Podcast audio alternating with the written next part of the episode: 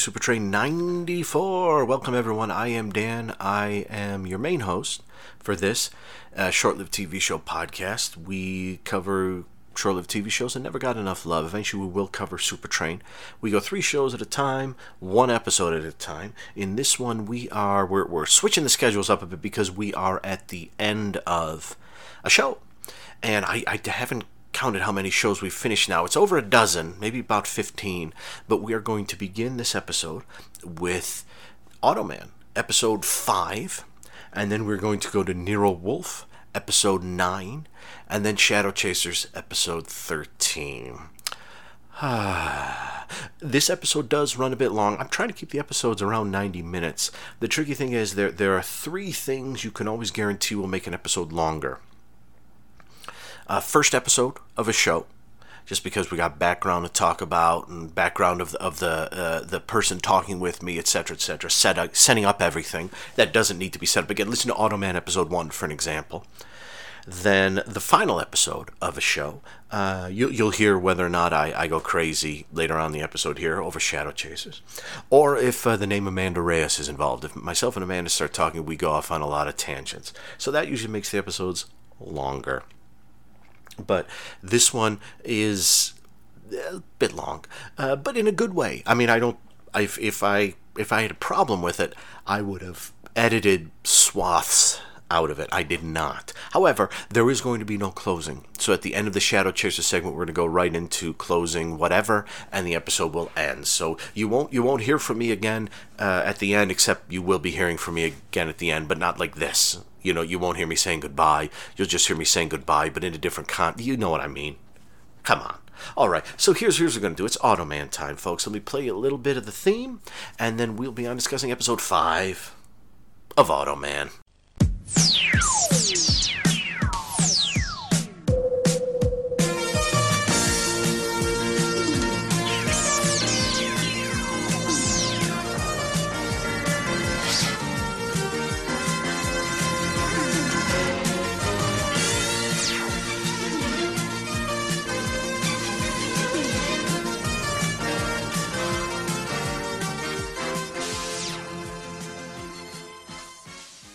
Automan, Episode 5 Unreasonable Facsimile, January 12th, 1984.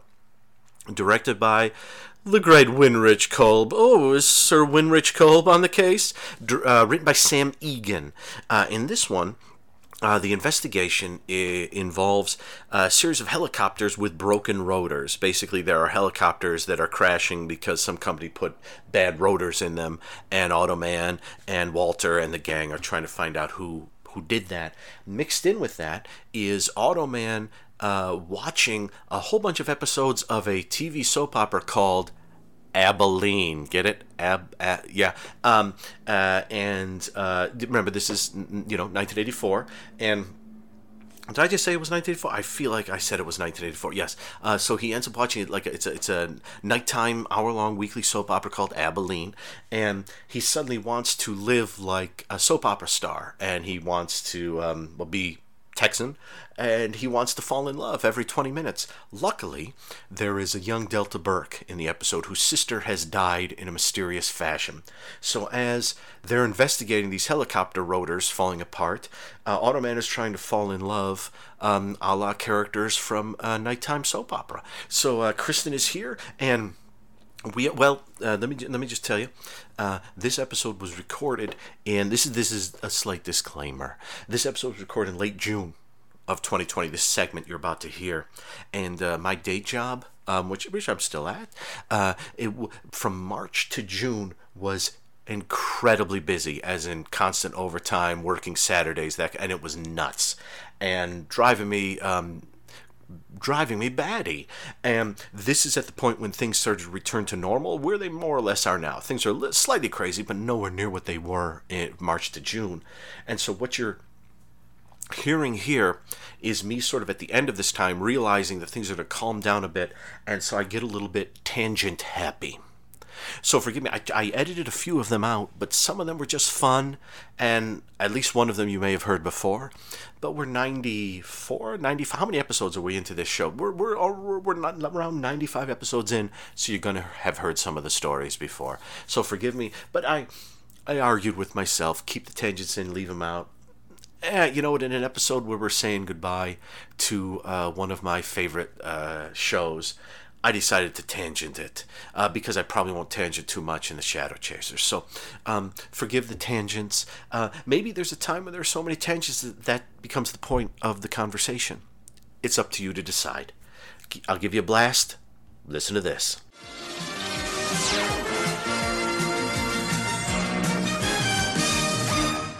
All right, Unreasonable Facsimile. Here we are, episode 5 of Automan, knee deep in the mythologies, the mythos of Automan and the world of Automan. Uh, you you heard the you heard the uh, plot breakdown there, and I have with me someone who likes to talk about Automan a lot. Kristen Hawes, aka Kiki, writes. She's the best around. Nothing's ever gonna keep her down. She's the best around. Kristen, how you doing? I am so digging my theme song. I need you to follow me around and sing that everywhere I go. Of course, of course. I'll. I've got uh, several new masks I can wear that I can sing through. Singing oh, masks. Excellent. Mm, and a little microphone. Masks um, so this is yeah. This is we're recording this June twenty third, twenty twenty. By the way, folks, I hope you're all safe and well. But um, and I know what you're thinking, Dan. The world is in such a state the world is who knows what's going to happen tomorrow. Could you and a wonderful writer from the Midwest talk about an episode of Automan? Uh, yes, we can. Hello, of Kristen. Course. I yes, please. Hello. Um, have I, I I asked you how you were doing already? I forget. I'm talking like an idiot here. Um, what did you do? You want to how how what's happening? Well, I think we should talk about this episode, Dan. How are you, Dan? I didn't ask you that. How are you? Oh yeah, yeah. I'm I'm I'm doing okay. I um, I um, it, it's it's it's um. Can I tell you what I thought of this episode because it's sitting on my mind. I am anxiously awaiting for your input on this episode. Awesome. So um, so Automan, he's this great guy, and he's like blue and shiny and all this shit, you know, and it's. it's cool. No, um, so so so um, um, this this is it's interesting because everything I said. Go back to the previous episode of of this show. What, what are we? Where are we now? Um, give me a second. Ninety. Where, this is episode ninety four or five. I don't know like I, I told you the date we're recording this in. This is long before it's going up. But th- this is either episode nine. I think it's episode ninety four. I think or five. Uh, we're close to hundred. Holy heck, Kristen, you'll be here for one hundred. Here for one hundred. Yay! Oh my god! What are you getting me? I she doesn't have to tell me. She doesn't have to tell me. She doesn't have to tell me. Uh, so, what do I think about this episode? It's tricky because to me it is kind of ex- exacerbates is that is that I don't know if that's the word I want to use. That might be too strong. Um, because that sounds like I like I like ow, I really hurt something. But it's like what I loved about the last episode and what I didn't like about the last episode are intensified here. I really like Automan falling in love. I really like Automan falling in love with Delta Burke circa First and Ten, which I used to watch on HBO when my family, you know, when my mom wasn't around, and because uh, Delta Burke, she's she's gorgeous, and it's been that red dress she's in. She looks fantastic, and. I like Automan falling in love with her. I liked Automan watching basically Dallas and suddenly trying to become like JR. I love that so much. And I love Walter being confused by it. And I love all of that. And that's so good.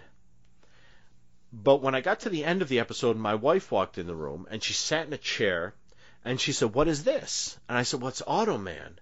And she says, Well, it looks like a show about a weird looking guy and Desi Arnaz Jr. in a strange car that looks like it's from in Tron, chasing a guy in his late 50s in what looks like a hearse with Delta Burke on the seat next to him. and I said, Yes, that's what it is. And she was not interested at all. She was, she literally, she was like, I'd like to say, because I was working in our, in my back, in the back room of our house. I was doing my work, and I had the episode playing as I was working. I said, Oh yeah, it's Automan. She sat down, she watched it for two minutes, said that, and then went away. And I was like, Ugh. Now I know Glenn Corbett is in this episode. I love Glenn Corbett. Uh, Delta Burke's in this episode. Love her. There's probably another guy or two in this episode whose names I don't know that I love. And the whole thing where Automan wants to fall in love is great. I adore that. If that was the main purpose of the episode, this would be the best episode so far. Unfortunately, it's not. May I just lean to my left? Everyone be still. Oh crap. The headphones on. I'm gonna fall over. Okay, don't. Shh, I'm back. I thought it was closer than it was. So here in the DVD, here. Okay. Now tell me, think of think of 1980s TV shows. Let me give you this plot breakdown. A police helicopter crashes, killing five people. A faulty rotor that was made by Power Innes Aeronautics is suspected as the cause. An executive at the aeronautics company is murdered whilst trying to expose fraud. What show do you think that might be? I don't know. Masquerade, Scarecrow and Mrs. King. It might even be MacGyver, Jake and the Fat Man. I'm just throwing out shows because I didn't watch it. A Team might have gone after that. Do you think it's the show about the super electronic guy from Tron who can travel, you know, the who can contact every computer and electronic device in the world, who can create airplanes and cars from his mind. Do you think that's what it is? Someone put a faulty rotor in a helicopter. Someone got killed investigating. Oh, Jim Rockford. No, Automan. And that's the problem I have with this episode even more than the previous one. This one ditches Roxanne and the other guy. It's mainly Walter and Automan. And Automan falling in love is so much fun. And him watching the soap operas is so much fun. But boy, the storyline in this of the helicopter thing is just I feel like we've already one we've already seen it before on Automan, and this is only the fifth episode, and two, it's just not very good.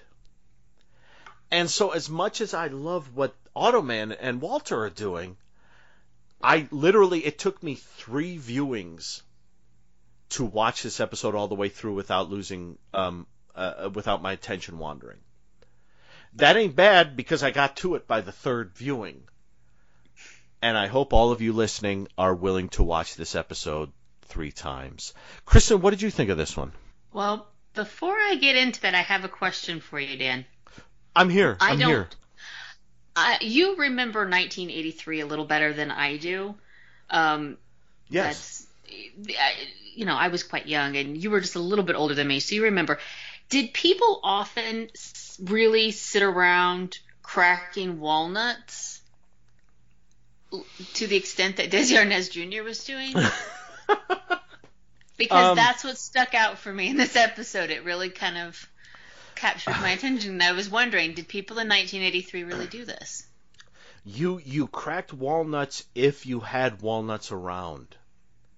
Um, there were certain areas of the United States where there were wal- no walnuts available at that time. If you could, you can uh, Google the the walnut crisis of 1983, and it will show you that there were certain areas, the red areas on the map. We didn't have no effing walnuts, Jack. Sorry.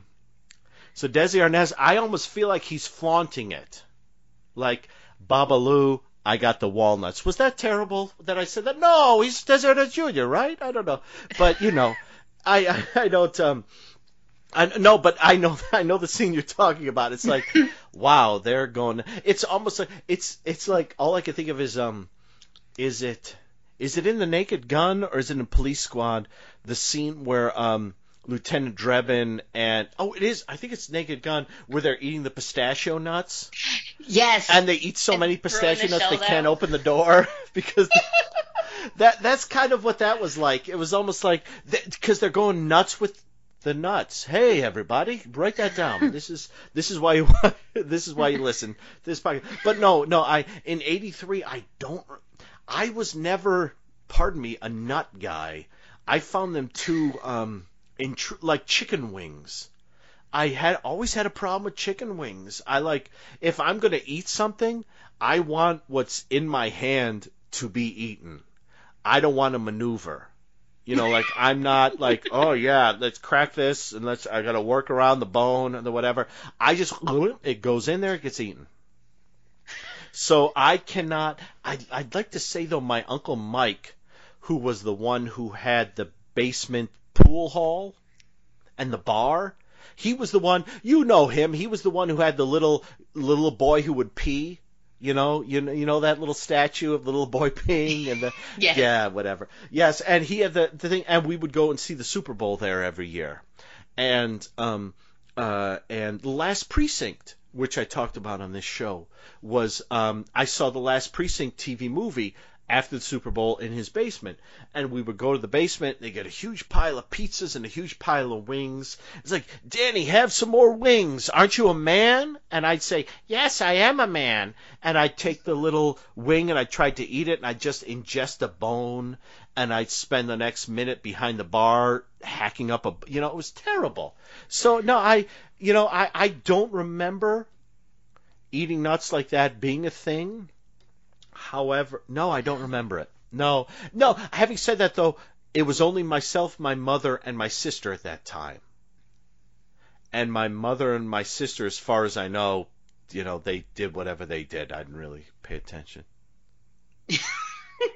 so you're saying that people could have been eating nuts elsewhere in that Yes, yes, yes. If I had only thought to, if oh, I need that DeLorean. I need that time machine. well, I ask because uh, also he's not only did they crack open all of those walnuts, but the guy he's talking to says he was taking his to go. And I'm like, were they really such a rare commodity that you had to take these cracked walnuts with you? But I suppose 1983 was a different time. It also kind of sums up my feelings on this episode in that I do like this episode, but there is a real kind of tonal imbalance Mm. because, like you said, that you you didn't like the what what you liked and didn't like by the episode was intensified. What I thought this case, the crime was a little bit more plausible at the very least. At least it was in their mm. jurisdiction. yes, yes, I'll give them that. De- definitely, definitely. But it's like there was this real disconnect, um, like a, an emotional disconnect, because there was some, there was obviously Automan falling falling in love, which was beautiful, and I loved it. Automan Delta Burke forever. The, yes. I mean, oh, I was what a couple, huh? I know because I was watching that episode going, I could fall in love with Automan and Delta Burke, so I completely understand where both of them are coming Oh, from. hello, hello, hello. I'd sit in the middle of the two of them and just, I got two arms. Come on. exactly, exactly.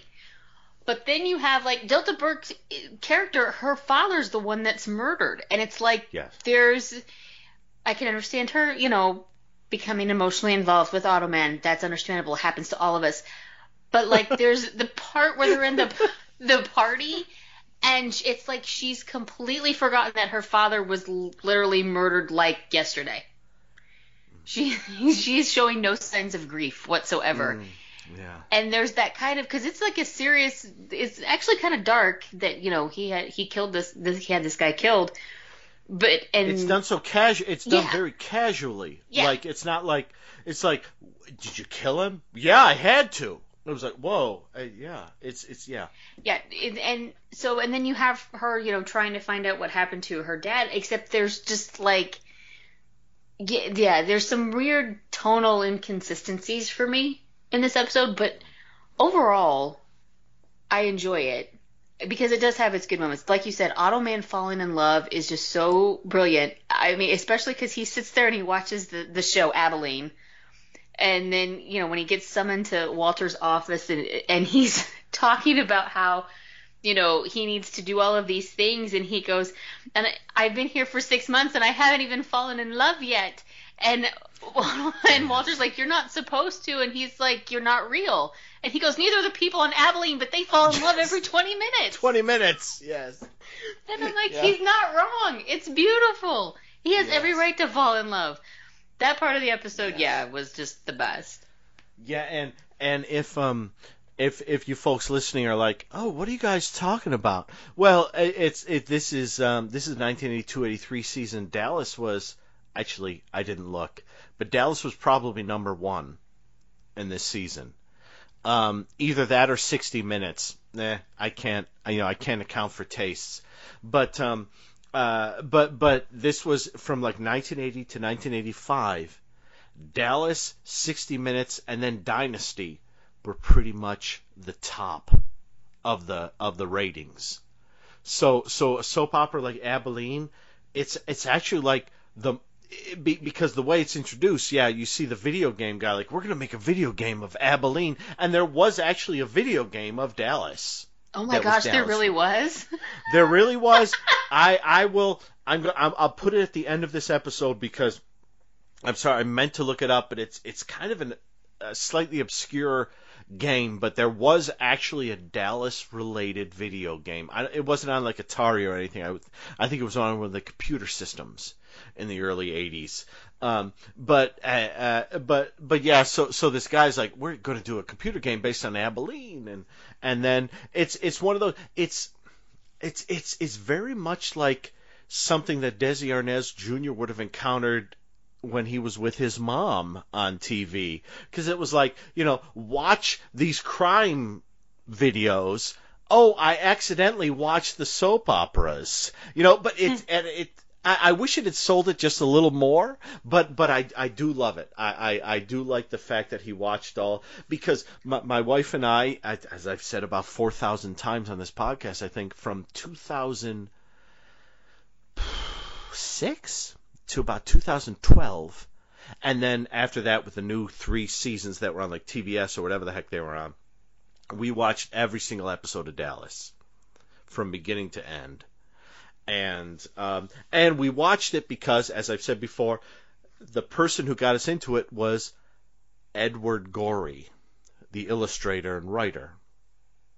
And because he, um, and if you guys haven't heard this, I guess I'll tell it again because I think it's been a long time. Sorry, Kristen, if you've heard this. I will just, I just tell it real quick. It was I was working at a bookstore on Ventura Boulevard called Storyopolis. It was a children's bookstore, play store kind of thing. And I was reading a Edward Gorey book, and they had an interview with him in the book from like 1981 or two. And they asked him what TV shows he was watching. And I forget most of what he said, but the main two shows I remember were I'm watching Doctor Who. I was like, oh, I'm interested. Uh, and Dallas. And I was like, what? And Dallas seasons one and two had recently come out in DVD. So I bought them. We watched them. We loved them. And over the next six or seven years, as each season came out, we, we would spend like three weeks just binging like 30 episodes of Dallas at a time. So I fully understand what Automan is feeling. And the only thing I wish Automan had done was I wish he'd gotten a better freeze frame at the end of the episode. Because if you watch Dallas, you know that uh, I would say 80% of the Dallas episodes in its original run, from 78 when I was in preschool to 91 when I graduated high school, which is weird to me, um, but still fun. Um, 80% of those episodes are basically like JR looking at the camera and either angry or happy. Freeze frame, executive producer, whoever. so I was hoping he'd do, I was hoping he'd have a moment like that. But it is, it is fun that they bring that in. I almost wish they could have, I think I said this with the last one.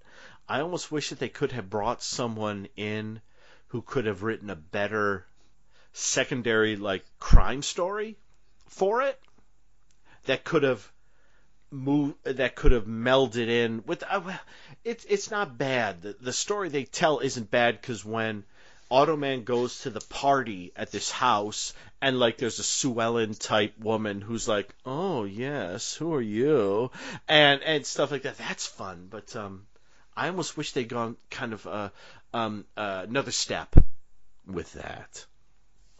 But, yeah, um, the the the crime that they they did didn't meld with the the Abilene the soap opera thing as well. Like they they should have done that for a different episode and then did a more Dallas like crime. I mean, because basically the crime is we sold, you know, cheap surplus rotors to helicopter companies around the country, and now they're malfunctioning, and someone might not buy the com- company because of that. It's like, oh, okay. I guess that's exciting. Actually, that sounds like a soap opera kind of thing when I said it doesn't sound like an adventure thing, right? I mean, ah, it's it's weird because I would love the episode if that if if the secondary story were more fun. Yeah. Yeah, and like I said, it's just the the tonal mishmash there. Like if they did the the helicopter crime, which you, it's worth noting that the crimes that they're they're investigating are very like white collarish. They're not Yes. going after thugs in the park. They're it's very much you know corrupt businessmen, and they are everywhere, which is very very 80s. But yeah.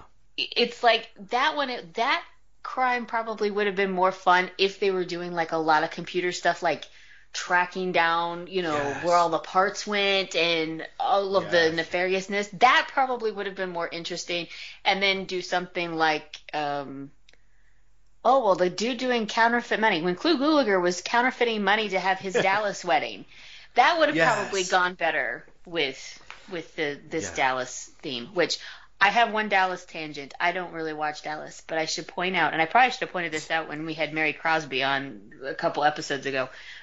So, as everyone knows, my name is Kristen. I was not named for the character Kristin in Dallas. Yeah. I was Yeah. I was actually born that year. I was born in January, and then in November of that year, spoiler alert, it was alert. It was um, revealed that Kristin shot Jr. My mother was so entertained by this. Yeah. She she would say all the time that I'd shot Jr. So that's my my Dallas tangent. Oh, that's fantastic. I never um That's fantastic. Oh yeah. Enjoy that, folks. That's a good one. I, I almost want to say let's stop talking, but um I, I want to look at my notes real quick. Because that's too good. But have a look at your notes. What do you think, Abilene? Have you ever been to Abilene? I have not. My sister lives in Texas, but she lives Oh. north of Dallas, actually. Oh, So I've been to Dallas. I've been to Austin. I've been to Houston. I've been near Abilene, but I haven't actually gone into Abilene. I think I drove like on a on a highway by Abilene. I don't. well, so now you have a goal. You need to to go to Yes. Abilene. Yes, and and when I was when I was a very little little baby, my parents for a few months lived like on the Texas Mexico border. I don't know where that was because my mom doesn't really like to talk about it. So um uh because my dad passed a long time ago. Um uh, but um uh, but I know I was I was in Texas for a while. It was okay. I never here here's here's the thing. This was like 1973 74. I never got involved in a chainsaw massacre. Hello, you know that happens to I would folks in I would ask for a refund. That's just that's Oh. not the full Texas experience otherwise. Ah. Some sort of rebate for not. Um, I wanted some sort of vouchers for not being involved in a chainsaw massacre. No one no Um, one with someone else's face stitched to their own chased me with a chainsaw. I demand a Yeah. refund. I want to see the manager. please, please. What else do you have in this? I'm sorry. Uh, did I go off on too much of a tangent there? I don't know. Um, uh, Didn't we all? Didn't we all? I, I guess so. I guess we're allowed. It's it's Automan, and this is far less of a tangent than we did when we talked about Manimal. oh, maybe even Masquerade. I think I think we are the control group in the. Glen A. Larson season here. It's true. We don't tangent as much as the other Glen A. Larson shows. Uh, so, so what else do you have on this one? I'm going to look at my. Can I just say one thing? I did get. What can I say? Four or five things. It's my podcast. I'm going to say twelve things. Enjoy. No, I just want to say one thing. Um, I do love Glenn Corbett, um, but um, I, I will say the moment Glenn Corbett, the guy comes into Glenn Corbett's office and says, "Oh my gosh, I think our our rotor and rotor." Here, here's a recommendation. Do you want to watch a great um, Texas-made RoboCop ripoff from the late '80s, Rotor, which is fantastic. But um, uh, on on on a on a note that's more pertinent, um, uh, the our rotor, I think our rotor surplus rotor broke and da da da, and Glenn Corbett's like, no, it didn't. Get out of here, you you scallywag. Go home, have a good time. And then Glenn Corbett immediately calls up some some kind of big white guy in a pool who's like, I'll kill him. You know, it's like, it's like, oh wow, another one of those guys. Wow, that's um, that's like, I don't know, was Glen A. Larson like beaten up by a lot of like big white guys that looked like that when he was young or something, where he was like, these are always the bad guys. well, what about maybe someone? These are the bad guys. Do it. Come on. Okay, Glenn. I don't know. Okay. Were, you as uncomfortable as I was when he did call, Glenn Corbett did call the guy up and the guy was in the pool and I just was very uncomfortable with that. Like, I didn't, I- I, just, I felt like he shouldn't be plotting someone's demise while sitting nipples In deep in uh what looked like a hot tub. Yes. Yeah, yeah, there's yeah. Yeah, I know we he, we all like to be comfortable. But there there are certain like I I would love to be sitting on a plush couch right now, but I'm sitting in an uncomfortable chair talking into a microphone. Hello, you know this is you got to do what you got to do. It it brings your you know I can't like if I were in a pool plotting someone's death, it would be like, yeah, I'll take a yeah. What do you want? All right, we got it. Hmm. Oh yeah. Oh, there's the bubbles. Oh, the bubbles are nice, aren't they? They go right. Oh yeah. I'll take care of it. Whatever. I'll write this down. No, I don't have a pen. I'll write it in the water. Oh, it'll be great. Mm. Yeah, now I'm I'm mostly naked. I'm in the pool. that would be me do, in that scene. So that would be why you rewrote that scene to not have me do that. Yeah, because Thank you, good night. if it was me doing the scene, it would be like, I'm not answering the phone. I'm in the pool. I, I can't talk Exactly. on the phone. I'm in the I'm in the pool. I'm off duty. When I'm, you see me in the water, this means I'm off work. We don't Yes. we don't we don't handle assassinations while I'm in the pool. It just doesn't Not in happen. the pool. Not in the pool. I don't. I don't even know why I answered the phone in the pool. To be honest, I was so com- you heard me. I was so comfortable. You know, and I've already lost the address. Hello. So, um, and I do, I do, I, I I will say this, and then I'll ask you what else you have. Do you have some cast stuff? Um, I do like, um, I do like the wife of Glenn Corbett's character, who is kind of they pitch as a Sue Ellen esque character, which is fun. I like her, um, because because she's going up against Automan, who is the J.R. character. So he's like, mm, Sue Ellen, I already got you. I'm after I'm after other stuff. You know, how many times did J.R. and Sue Ellen divorce in the show? Twice, I think, if I remember correctly. But Sue Ellen gets the big zing in at the end of season eleven or twelve.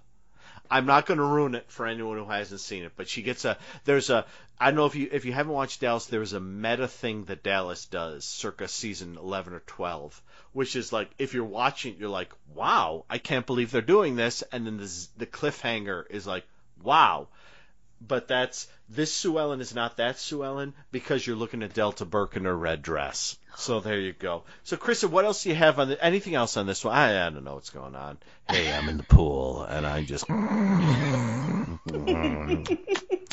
uh, wait, what's going on? Oh, oh, the party. Well, there's two things because one, they go to Yes. they, the meeting between the guy that ends up getting killed and the other guy in the pool happens at a singles club, which they said they've met there before, and I'm I'm concerned that you're doing business at a singles club. Owner of a lonely heart, Yes, owner of a broken heart. and they played that song multiple times. They got their use out of that. But I'm just like, So I guess I shouldn't have been so disconcerted that he was conducting business in a pool when he also conducts business at a singles club. Is what I'm saying. That's that's exact, and it's like, and and Desi and uh, well, Walter is like, oh, that's on Lankershim. Um, I got to tell you, Lankershim Boulevard. Uh, for you folks who may not know LA, my wife and I lived on Hesby Street from 2001 to 2008. Hesby Street is a small street, Camarillo in the valley. Camarillo, San Fernando Valley. Camarillo, Vineland, and Lankershim meet up at one intersection. And then Vineland and Lankershim split and go different directions. So there is a, space of about half a mile. No, it's not half a mile. I don't know. I lived there for seven years. I don't know how long it was. Like six blocks, maybe. Where Vineland and Lankershim expand by a block for each block and then become sort of their own proper streets. And we were in the middle in Hesby. And so if you left our apartment building, if you walked, eh, I don't know, um, three big apartment buildings to the left, you'd be on Lankershim. If you walked three big apartment buildings to the right, you'd be on Vineland. Vineland, in the first half of the 2000s, had three of the best video stores around. Super Duper Video at Vineland and Magnolia. That's Magnolia after the movie, the movie Magnolia. That's the street.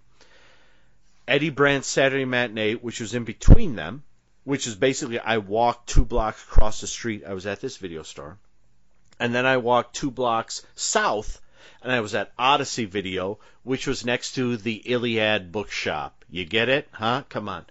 It was such a cool place to live, and just to hear oh, it's on Lankershim Boulevard. I was like, where on Lankershim Boulevard? Because I was like, I could run to Lankershim Boulevard in 74 seconds, you know, throughout the 2000s. So that was, I, I never went to that singles bar. My wife would have punched me a lot if I had. But you notice how quickly Walter knew what club that Automan was talking about. Imme- immediately. And that Immediately. now, and I didn't realize that until you brought it up, and I'm like, now I'm thinking he, he that's not his first time there, is it? No, no, no, no. Because if he's LAPD, he's probably he is probably from the the um the buildings we see, the the houses and things. He's probably over the hill. He's in Los Angeles. Lankershim is the valley. So so that means he's going into the valley to go to the singles bars. And and there's a great moment too in um what is it the Robert Altman film The Long Goodbye um with uh, Elliot Gould um, the the Raymond Chandler um, adapted one, where uh, Elliot Gould's character is like arrested and winds up at a at, a police station on Lankershim. Plus, also, I think it's um, New Year's Evil, Ventura and is it Ventura and Lankershim? No, I'm, I got that wrong. It's Ventura and Laurel Canyon, which is right next to Ventura Lankershim. I don't know. It's like it's the valley is basically what it is. It's like if if you are in Beverly Hills or somewhere like that, or somewhere like Swank, you're not going to a singles bar in Lankershim. That's um, that's that I want to call it the ghetto because that that's that makes it sound a little, a little strange, but you're you're going from like places where like yeah, yeah, you're going to strange places if you're in the in in the there. If you're going from L.A. to the Valley, it's a bit strange. And so the fact that Walter knows that, maybe he knows a lot. Maybe he knows more than we know. I don't know. He's Desi Arnaz Jr. Yes, he knows many things. We mm-hmm. appreciate that. Yay! Um. Uh. So let me. I'm gonna scan my notes one more. I'm sorry. I went off on a on a valley tangent there. well, the moment he said Lankershim, I was like, what? Um. So you you don't normally hear a street you like live right next to get referenced in Yeah. a TV show. I know it rarely happens for me as well out here in the cornfield. um, so let me do a, a scan through my notes, and you do a scan through yours. And um, what do we got here? Um. Oh, we didn't. See, yeah, you, you mentioned we didn't see Roxanne or Jack Curtis very much, or the captain very much. Mhm. But did you notice Roxanne has come a long way from where she was saying that you can't use a hologram to solve crime to telling Walter that if he wants to figure out what that the, Yes. the initials were in the the date book, he needed to ask Automan. So we've seen character development happen. Minimal Yes. character development, but it happened. Uh, but it happens. Yeah, I'm, I I am anxious to to see if that continues. As I'd like I. to see if that continues. Yeah. So um, uh, I think, mm, I think that's all I have for this one. I mean, it's um, Delta Burke is is gorgeous, and Automan is gorgeous, and um, they're fun to watch. The like I said, the the storyline doesn't grab me much, but but what else do you have on this, Kristin? Anything else? Um, yeah, because where am I? Oh, so they're at that party, and they're the the couple that's there. Uh, they bought the company from the bad guys from Glenn Corbett, and to keep them to basically get them to to drop their deal, Automan first pretends to uh, say that he's got more money and he wants to buy the company, and he proceeds to seal this deal by insulting that couple, so they'll leave and you know not want to buy the company. yes. And it is the greatest thing ever because he basically insinuates that this the wife who is older, both the the couple are older, was Yeah. a really really popular figure with the Dallas Cowboys. yes, yes. And she's like, imagine like Ruth Gordon or someone, folks. You know that that's kind of you know, imagine her being the the Dallas Cowboys favorite. Well, maybe. Yeah.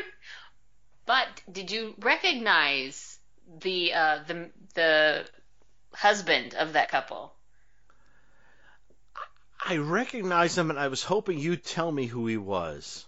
Of course I will, because that was Walter Brooke. We saw him for what 25, 26 episodes of Green Hornet. He was uh, the the district DA Scanlon.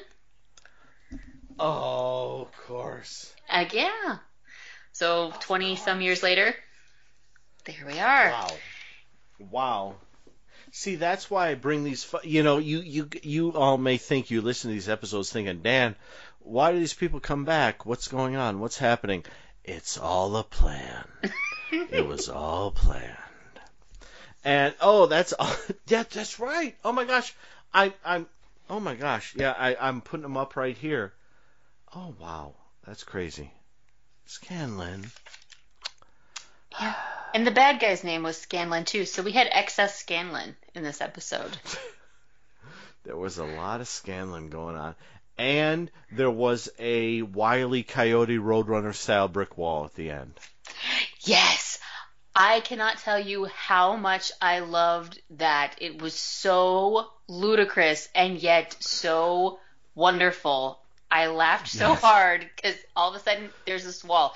And uh, you also got to see back in the 80s, for, for the young people who might be listening, back in the 80s, the cars were actually like cars. They had a lot of car to them. They were called land yachts Yeah. and there's Delta Burke in the the floorboard of this car. Yes.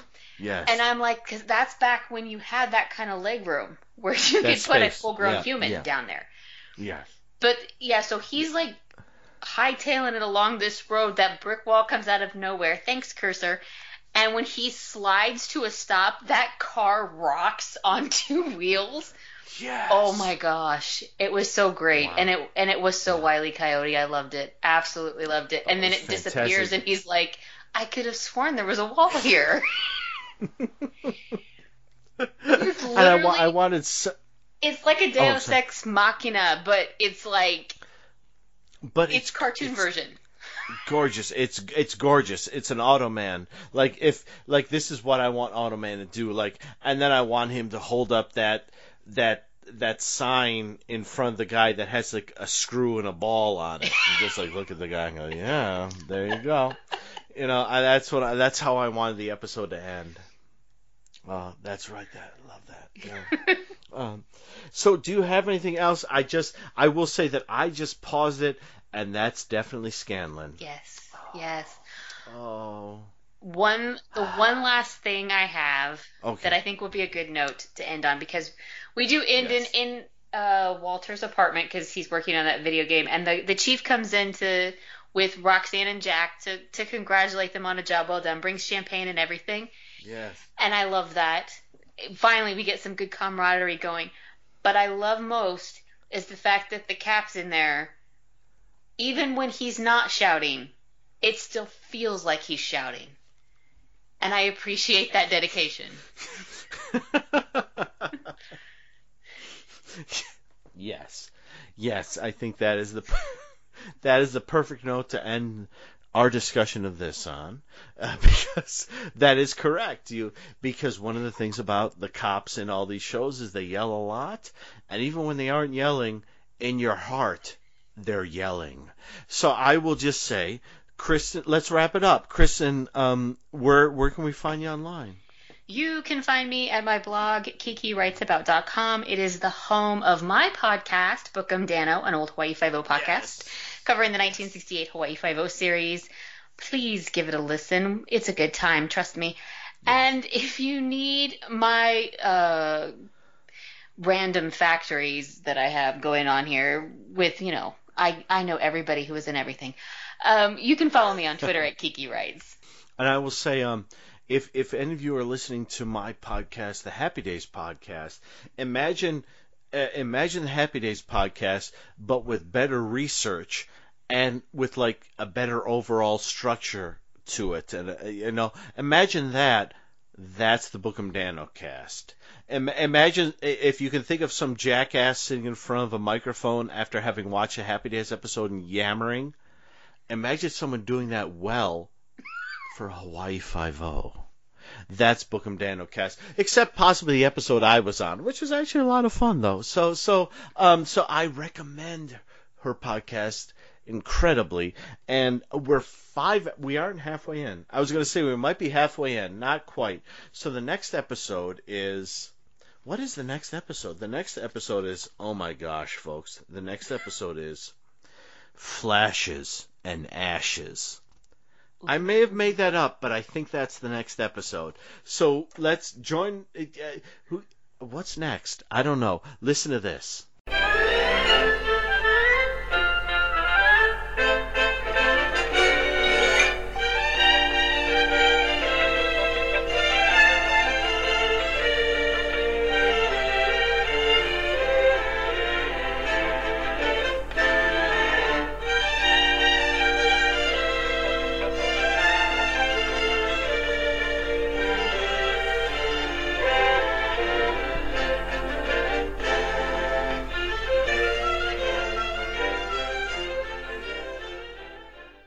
Wolfe, What Happened to April, March 20th, 1981.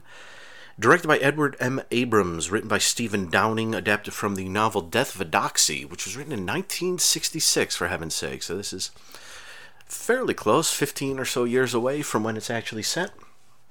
But in this one, which is the last one in March, and according to Wikipedia, in April, which will be the next episode, Gambit, the show was moved to Tuesday night, so it wasn't up against Dukes of Hazzard anymore. It just says in April. I'm going to guess maybe next episode.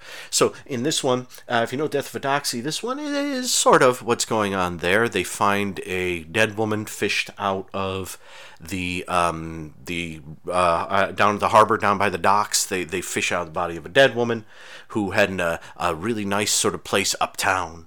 And it turns out that Saul Panzer uh, used to stay there to save himself the cost of a hotel room. He used to stay there overnight on occasion. He was good friends with April. They were both lonely souls, and they would chat. But she was sort of a uh, kept woman. Uh, there was someone who was paying for her apartment who would come by a few nights a week to spend with her. When Saul sees April's body. He's he's in the car with the cop. Uh, they're doing insurance investigation. The cop is called down to the docks. He goes down there, has a look at the body. Saul sees it. So Saul immediately goes to her apartment, April's apartment, to take some of his things out of there. But he's caught and arrested. So now Wolfe and Archie have to. Um, they they don't believe that Saul killed her, but they begin to investigate it and talk to the medical examiner a lot, who's not too convinced that she drowned. Um, we meet uh, her sort of best friend, who is a singer at a local club, and um, the, her best friends. I don't. I, I forget if she's he's the husband or just promoter, love interest, boyfriend, and they always hang out at the club. We learn that April tried to get a job at the club, but her singing wasn't good enough. Then we meet April's sister, who's very cold and isn't interested in April at all. She is engaged to a math professor. They're both math professors, and she doesn't want April's sordid stuff. You know, living as a kept woman, a doxy, um, brought out in, in, into the light of day and Archie is investigating, and Wolfe is kind of sitting around, and Saul is kind of hanging out. We're trying to figure out who killed April, what's going on, and and one of the big things being how was she killed? And it actually the the head coroner medical examiner is actually killed too when he sort of finds out what's going on. But there's an uh, there's another one, sort of his assistant. She and she helps out, but it's it's basically who killed April, and did Saul do it? Probably not. But then who did? And I'll just leave it at that. Um, I'm going to I'm going to hop to the um, the, the, the bit here. Um, uh, the we're gonna hop to the main chat here. It's a bit bit different this week. You'll hear what's going on when it begins. Um, you you're gonna hear a little blast of music, and then you're gonna hear me about an hour before I recorded this with a um, a guest, very special guest. Here we go. What did happen to April? Episode 9, Nero Wolfe. We're in 1981 still, everybody. And. pardon me. In this episode, we got got a little bit of uh, something different going on here. Uh, Tim, the great Tim S. Turner, don't ask what the S stands for because he won't tell you. He's he's been having um, some back problems, and so we're wishing him the best. He will be back soon, and um, good vibes, good vibes. Woo! Right at you, Tim. And um, I'm actually here with a surprise guest. George the dog. Surprise! Surpri- it is I, George the dog. Hello, and my sweet wife Madeline. How are you, sweet? I'm well, thanks. How are you? Good, good. Um, we we are we got a little popcorn after, mm-hmm. from watching the Nero, so you may hear us munching on some popcorn. Yeah, it's good. It's good popcorn, is what it's it is. pepper in it. Mm. Very nice. I hope you feel better, Tim. Yeah.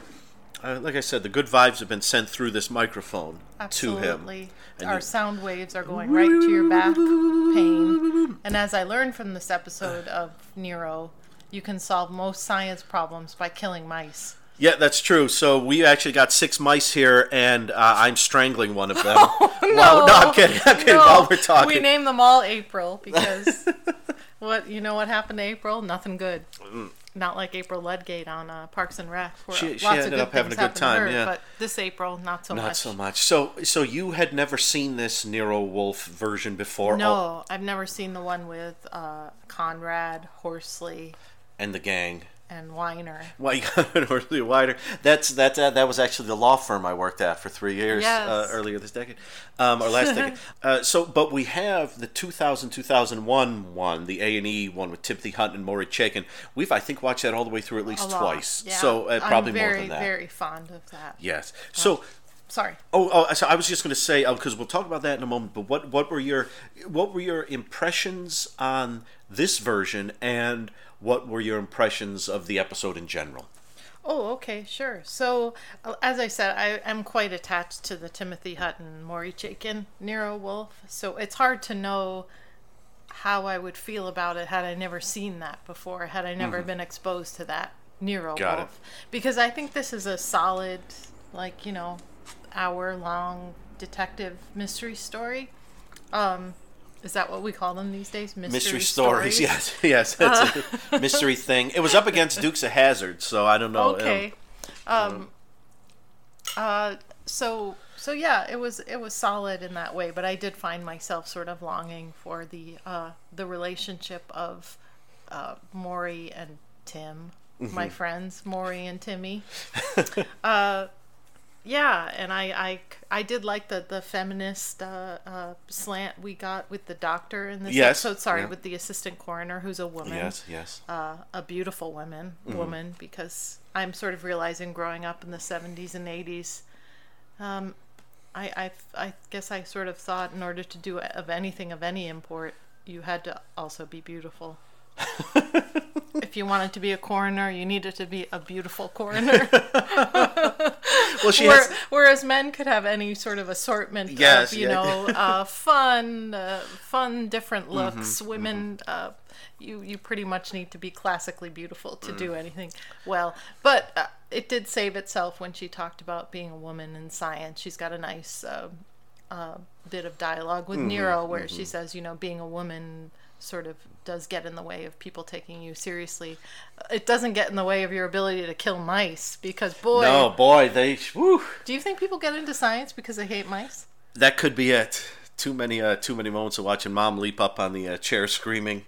Yeah. Ah, Let's no. just kill some mice and, And say it's for science. My my mom was killed by a mouse, so I'm getting into pathology. At a certain point, uh, we, as we were watching it, and they're lifting a body out of the ocean. You said, you said it was just a bunch of mice. Yeah, so we murdered. found 18 mice. Get the little body bags. the mice murders. The mice murders of New York City.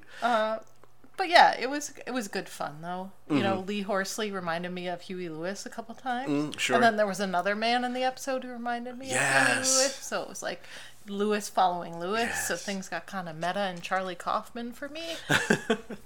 the Huey Lewis mysteries. And I enjoyed the parts where Nero was very Nero with his cook and like, Yes. talking about this uh, yak veal. Yak veal and, the yak, milk. And he, they were making something delicious. I also find George Wyner very funny. Yeah, I Um, do like to. Yeah. He's he plays Sal Sal Mm-hmm, Panzer, um, and I think he's a. I, I really like this take on Mm-hmm. Saul in this. Uh, I like him in the Tim Hutton one as well, Mm-hmm. but I, I I think he's really a lot of fun. Mm-hmm. The apartment, the town home there. Uh, Uh, I like his office. Mm-hmm. Um, I, I, that that's kind of as far as that thought went. Sorry. yeah, I was going to say because you started you, you out asked, strong, You and asked then about ended that up like a dead mouse. the initial room he was in because we see him in a room that looks more like um. It looked a little like a Golden Girls room. well, Yeah, yeah, it looked like he was. It's a lot of peachy tones. Yes, I thought, has he gone to Boca Raton? and it's almost like he's in another part of the greenhouse or something where they set up a little um, space for him to sit because Yeah. wasn't there like a window like a greenhouse style Yeah, that, that window room confused me a little bit. But then when we got into his office and the like, kitchen, okay, I thought, there okay, is. this feels very Nero Yeah. to me. yeah Yeah.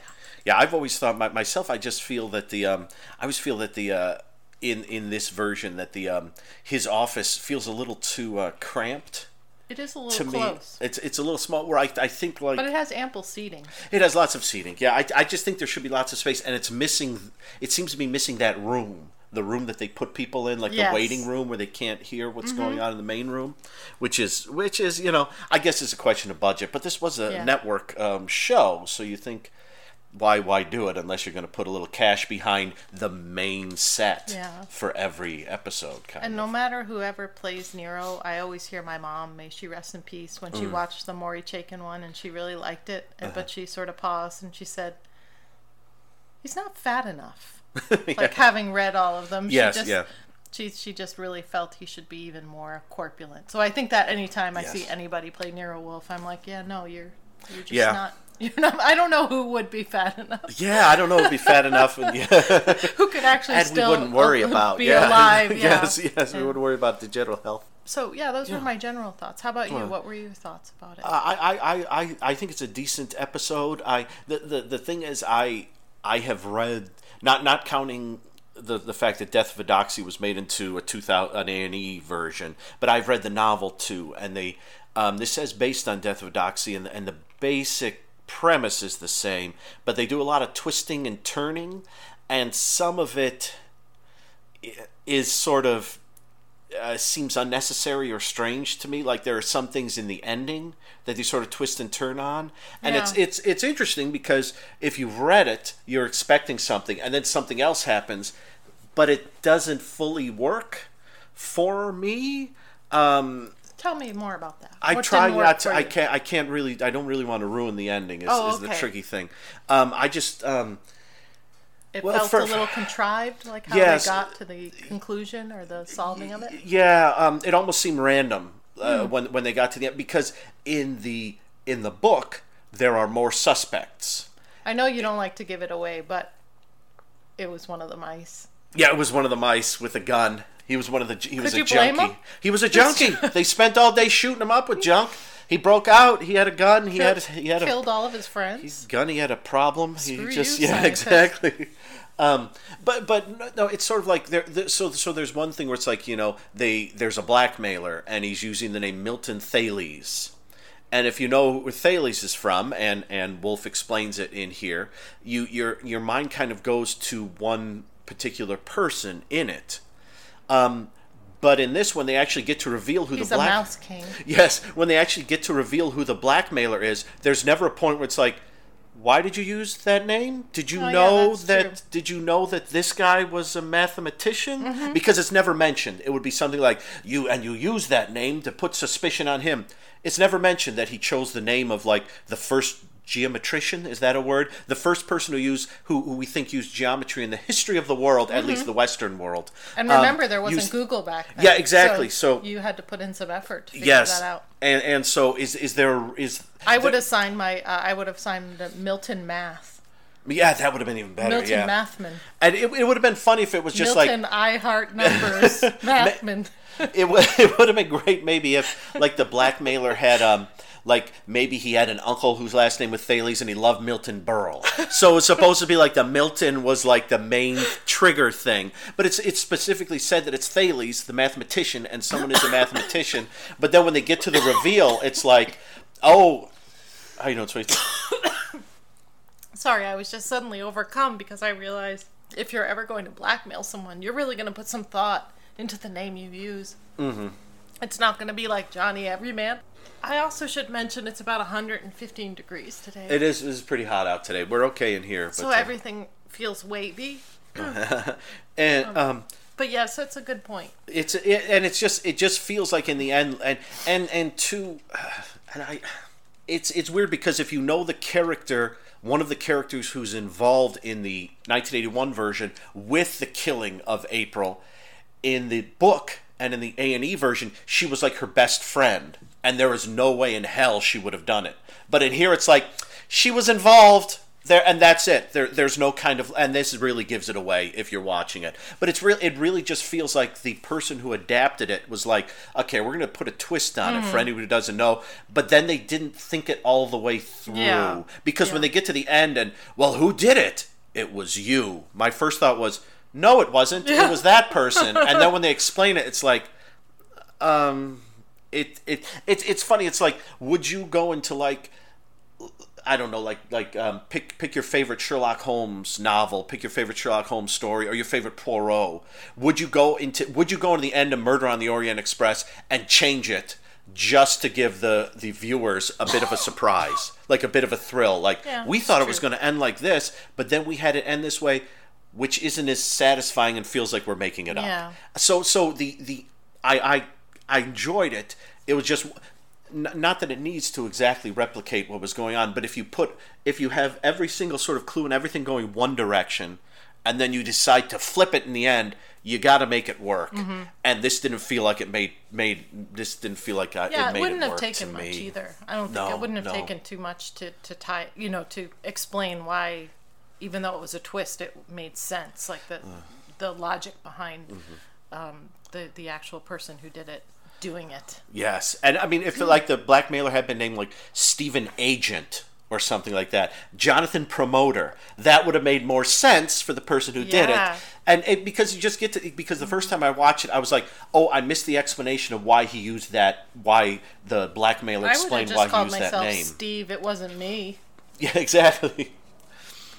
Also, I So- love that he calls the Himalayas the Himalayas. Himalayas. Yes, the Himalayas. That was fantastic. But- uh, Nero, yeah, the Himalayas. It's He- so. William Conrad seems a little friendly to me. I mean, of He's only, a friendly, yeah. He's a friendlier, friendlier wolf, wolf, isn't yeah, he? yeah, Yeah. And he takes people up to the plant room all the time, which which Wolfe is not, does not want. Yeah.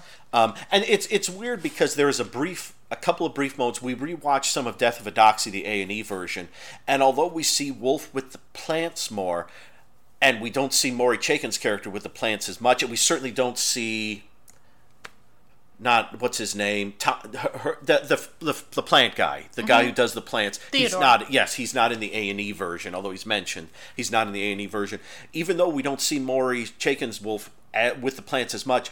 There are like there's a moment in Death of a Doxy where the camera's looking up in a mirror and you see Wolfe come in with an orchid, which he's clearly picked himself, and he sets it down in the corner and he kind of moves it a little and he looks at it lovingly and then he sits down. And in that moment, I got more of a feeling that he loved his plants than all of William Conrad futtering around with stuff Yeah. up up I in have the to thing. say it did feel like more of a prop in the uh, the the one that we're talking about, Yes, the yeah. Conrad version. The the orchids seemed like more of a plot point Mm-hmm. prop than yeah. I agree. Like with Maury Chaykin, in that one moment, you see what the orchids mean to him, how precious he saw- is with mhm. them, how protective he is of them. It seemed odd to me he'd have so many people in the uh, yes, especially uh, because it's supposed to be such a controlled environment. Yes, Like, yeah. and it's his such his environment too. Like he's so precious with it. and that's that's the s- that's his i mean he said before that the reason why he does detective work is because what he loves eating and his orchids cost a lot of money Yes. so he has to do so I do always love in the Chaykin one how how much this detective stuff is a nuisance to him. Yes, Like it's such a nuisance. He knows he has to do it to feed his habits. There does usually come a point where it becomes a fascination in and of itself Yes. and he needs to solve it. But there's always this little sense of like I'd so much rather be Yes. with my orchids or my beer or my food. Yes, yes. Yeah. Although William Conrad does get a great moment where he drinks a full thing He of beer in one take, and you could see him sort of. He looks at it, kind of blows blows on it a bit, takes a deep breath, Mm-hmm. and then chugs down the whole thing. Yeah. Yeah. Um, so uh, I mean, he's great. I, I really, I like him. It's just a different take on Wolfe. It's a little Yes. friendlier. It's a little more like, uh, I don't know, like the he's more aff- affable Yes. um, and, and he's less of like um because wolf is supposed to be kind of as he's like a hard not a hard ass but sort of like he's got his thing he does and it's very regimented and he's doesn't give out a lot he does not love. care what people think yes about him. yes I mean, I guess his reputation is important to him in so much as it brings him business and it's, Mm-hmm. you know, the way that he sustains himself. But he could care less if somebody thought he was rude or, you know, yes like that yeah. type of thing. yeah it's And I, I this felt like an attempt to make him more approachable, Mm-hmm. more likable. And what I like so much about Nero Wolfe is that he really is not.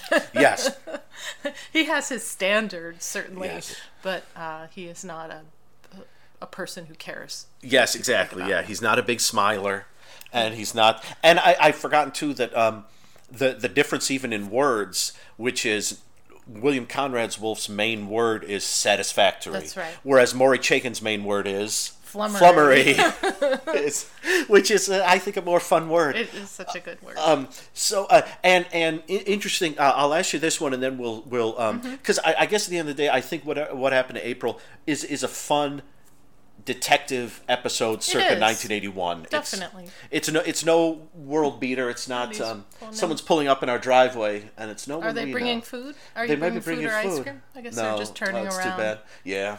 Um, it's it's not like a um, like like much of the series. It's not kind of a, a world beater. It's not you're not watching going. This is the best detective show ever. It's a decent. It's a fun way to pass an hour. Yeah, exactly. 45 minutes. Yes, yeah. it's a fun way. And as I, I think I may have said previously, like when we talk like episodes three, four, and five, like when I watch an episode that I really like, I'll watch another one immediately, Mm-hmm. and that's that's fun. It's a fun way to pass the time. But it's um, i at at times I, having read all the books, at times I and seen the the A and E version, I have some troubles. And I will ask you one more question about the 1981 one, and then we will just one one, and then we will just do a quick. Well, we've already done some, but a quick like um, just chat about because we briefly went through Death of Talk a Doxy. Yeah, talk about mice. We briefly went through Death of a Doxy where there are no mice. Uh, which is a 90 minute um, uh, A&E one, um, which is more works better because it was a novel and they don't have to cut as much out of it. That's so. I would just ask this because one of the things is you have Wolfe, and Wolfe is not terribly charming and he's got his gruff way about him and things. But Archie is supposed to be sort of this charming, good-looking conduit in there. And I know I know you're a fan of Timothy Hutton as Archie. Who would not be? Um, what do you think of Mr. Matt Houston, Lee Horsley, as um, Archie? Well, I've only seen this one episode with him, so um, he's fine. he's fine. You know, he's a he's a nice looking man. He's fine. I didn't quite get the. Uh, he seemed a little southern to me, and Oh, Archie seems very New York, New York, City yeah. to me. Um, uh, I didn't quite get the ladies' man element to him, and the tongue-in-cheek, sarcastic man about town. Um, he was a fine assistant, you know.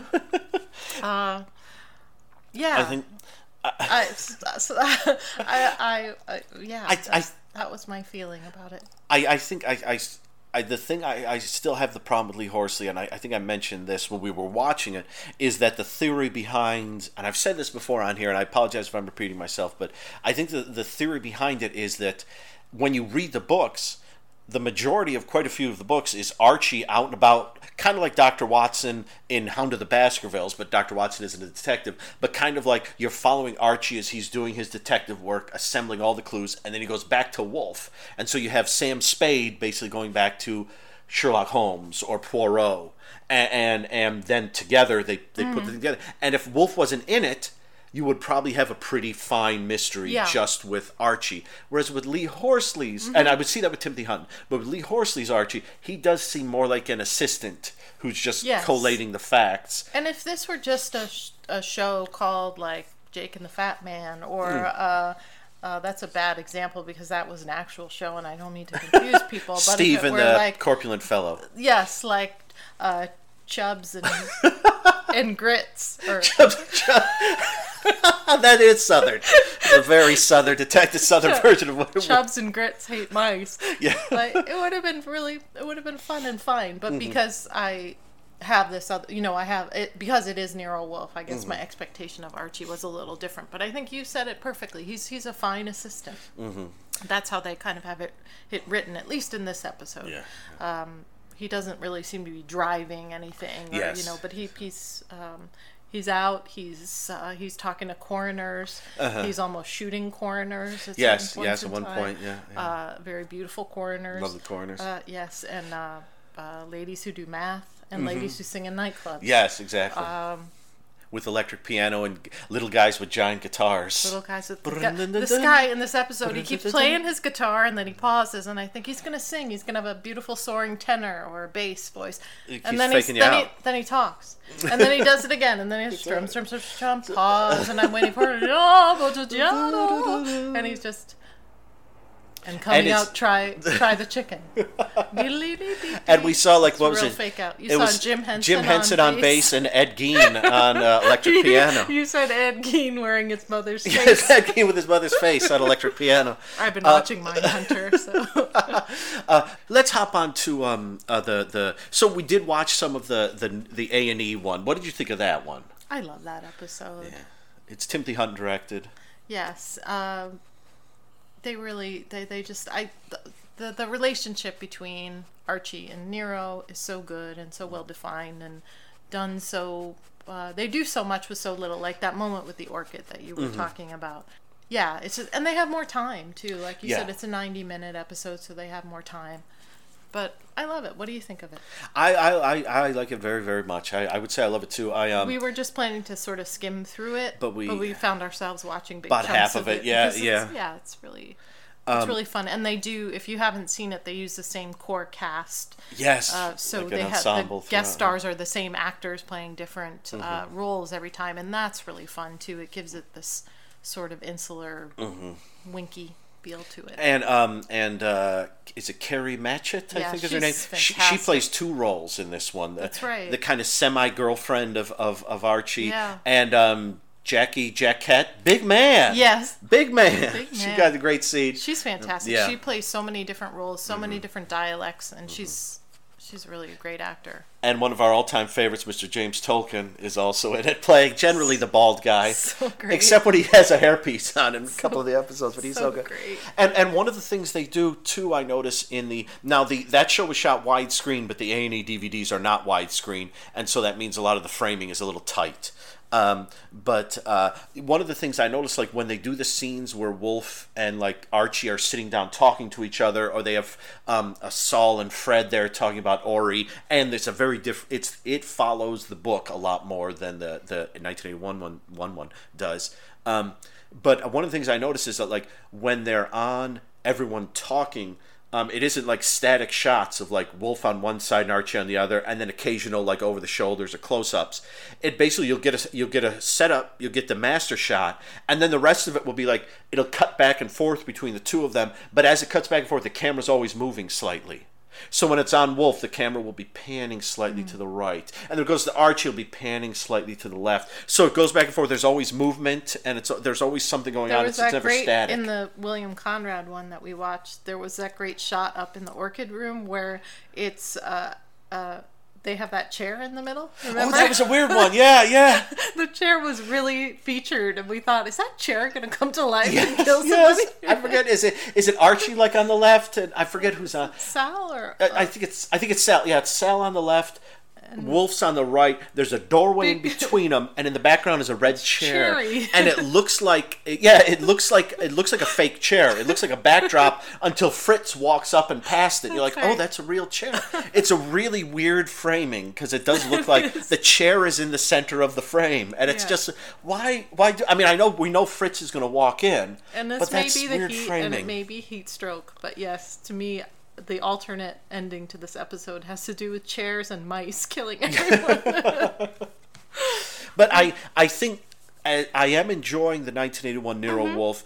Uh, we're nine episodes in. We have five left, and I honestly can't say this is going to be one of my favorites, like the A and E Nero Wolfe is. I can the A and E Nero Wolfe I put on just for fun, just to enjoy. Whereas the Nero Wolfe, like I, we've said, is a standard 80s detective show. yeah, it's it's it's solid. Uh, and it was network, so they had different strictures, I'm sure, on yeah. what they had to do, which may be partly why this William Conrad Nero is a little more likable. yeah, yeah. and, And where they- they, got to i don't know i i always love these shows that kind of get to I, and i have i don't know if this is actually true but i have the feeling that they probably had fewer eyes on them doing the a&e one that the budget might have Probably, been yeah. Mm-hmm. not quite as high uh, well actually that's probably I, th- I, th- true I think the thing, yeah, the th- well, the thing with the Nero Wolfe is I know like the they built the huge the the set Mm-hmm. the, that huge set that's one big set like the hallway and the and the office is one set. huge and the kitchen it's all one huge set that I think they built for the TV movie when Mm-hmm. they probably had a slightly larger budget and then they hoped it would be a show so they just left it Yeah. would have left it there's sort of like a bat cave sitting there after Mm-hmm. the pilot and when they said do the show they already had the main thing done yeah so that's like already done and paid for like a tar- like the Mm-hmm. TARDIS set like back in 1963 that was hugely expensive but once they got that paid for that was a set they could return to and it was Beautiful. Yes and so so it's kind of like it reminds me of Arrested Development, where they they Oh, the- kind of the- just the got house, yeah. Well, and Oh. also they just kind of got to go out and do it without too many eyes on Yes, them. yeah. Mm-hmm. and I always find those Yes. kinds of shows can be particularly delightful. Mm-hmm. yeah so yes yeah so I, I like the again I like what happened to April and there is a don't get me wrong No, with the mystery Don't. She got killed. She, She got no, I don't like what happened She got April. murdered to death. she got murdered to it's death It's the worst kind of way to get murdered. and I, I think I, I don't. If I hadn't read the novel or watched the A and E, I'd be perfectly fine with Mm-hmm. it. As as I have, I think they take maybe one too many liberties, but they keep it moving. There's a lot going on. They do on. keep it moving. They do keep it moving, So- and uh, lots of coroners, Lots Of coroners. lots of beautiful eyes.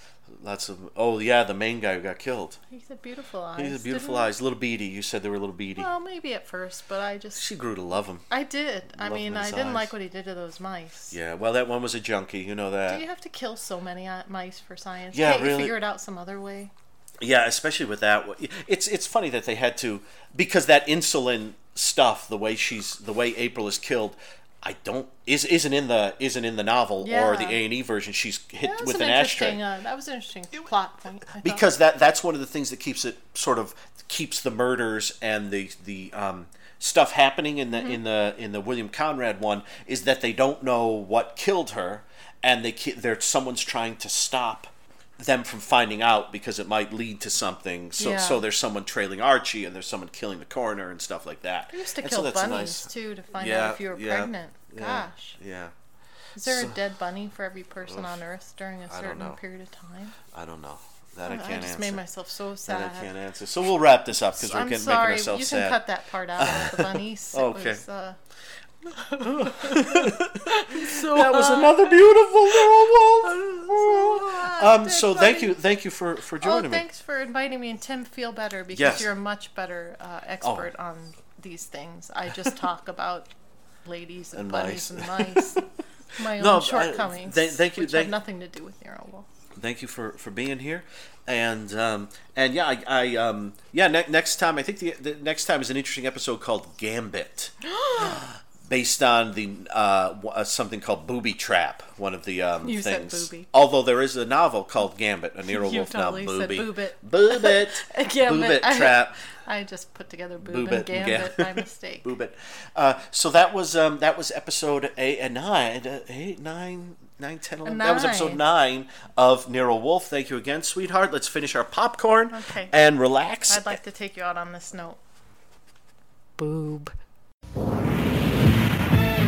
Hey, detective,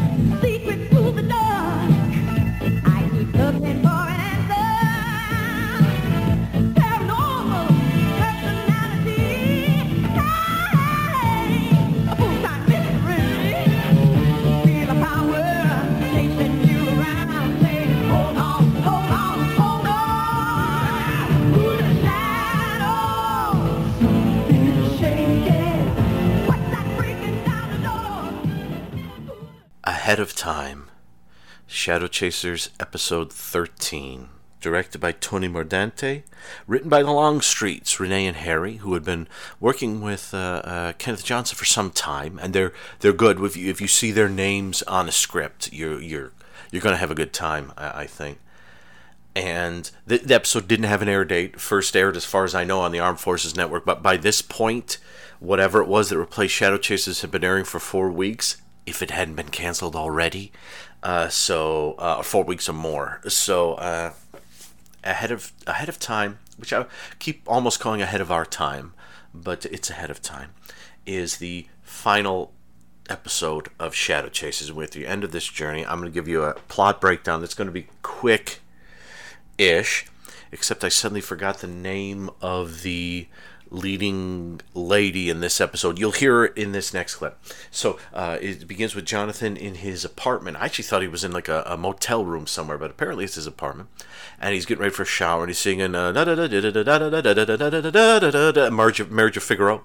Um, uh, uh, if you know your your Looney Tunes, or if you know your Mozart, I hesitate to. You know, I don't want to put anyone down for being more Looney Tunes inclined than Mozart inclined. I'm, I'm either way.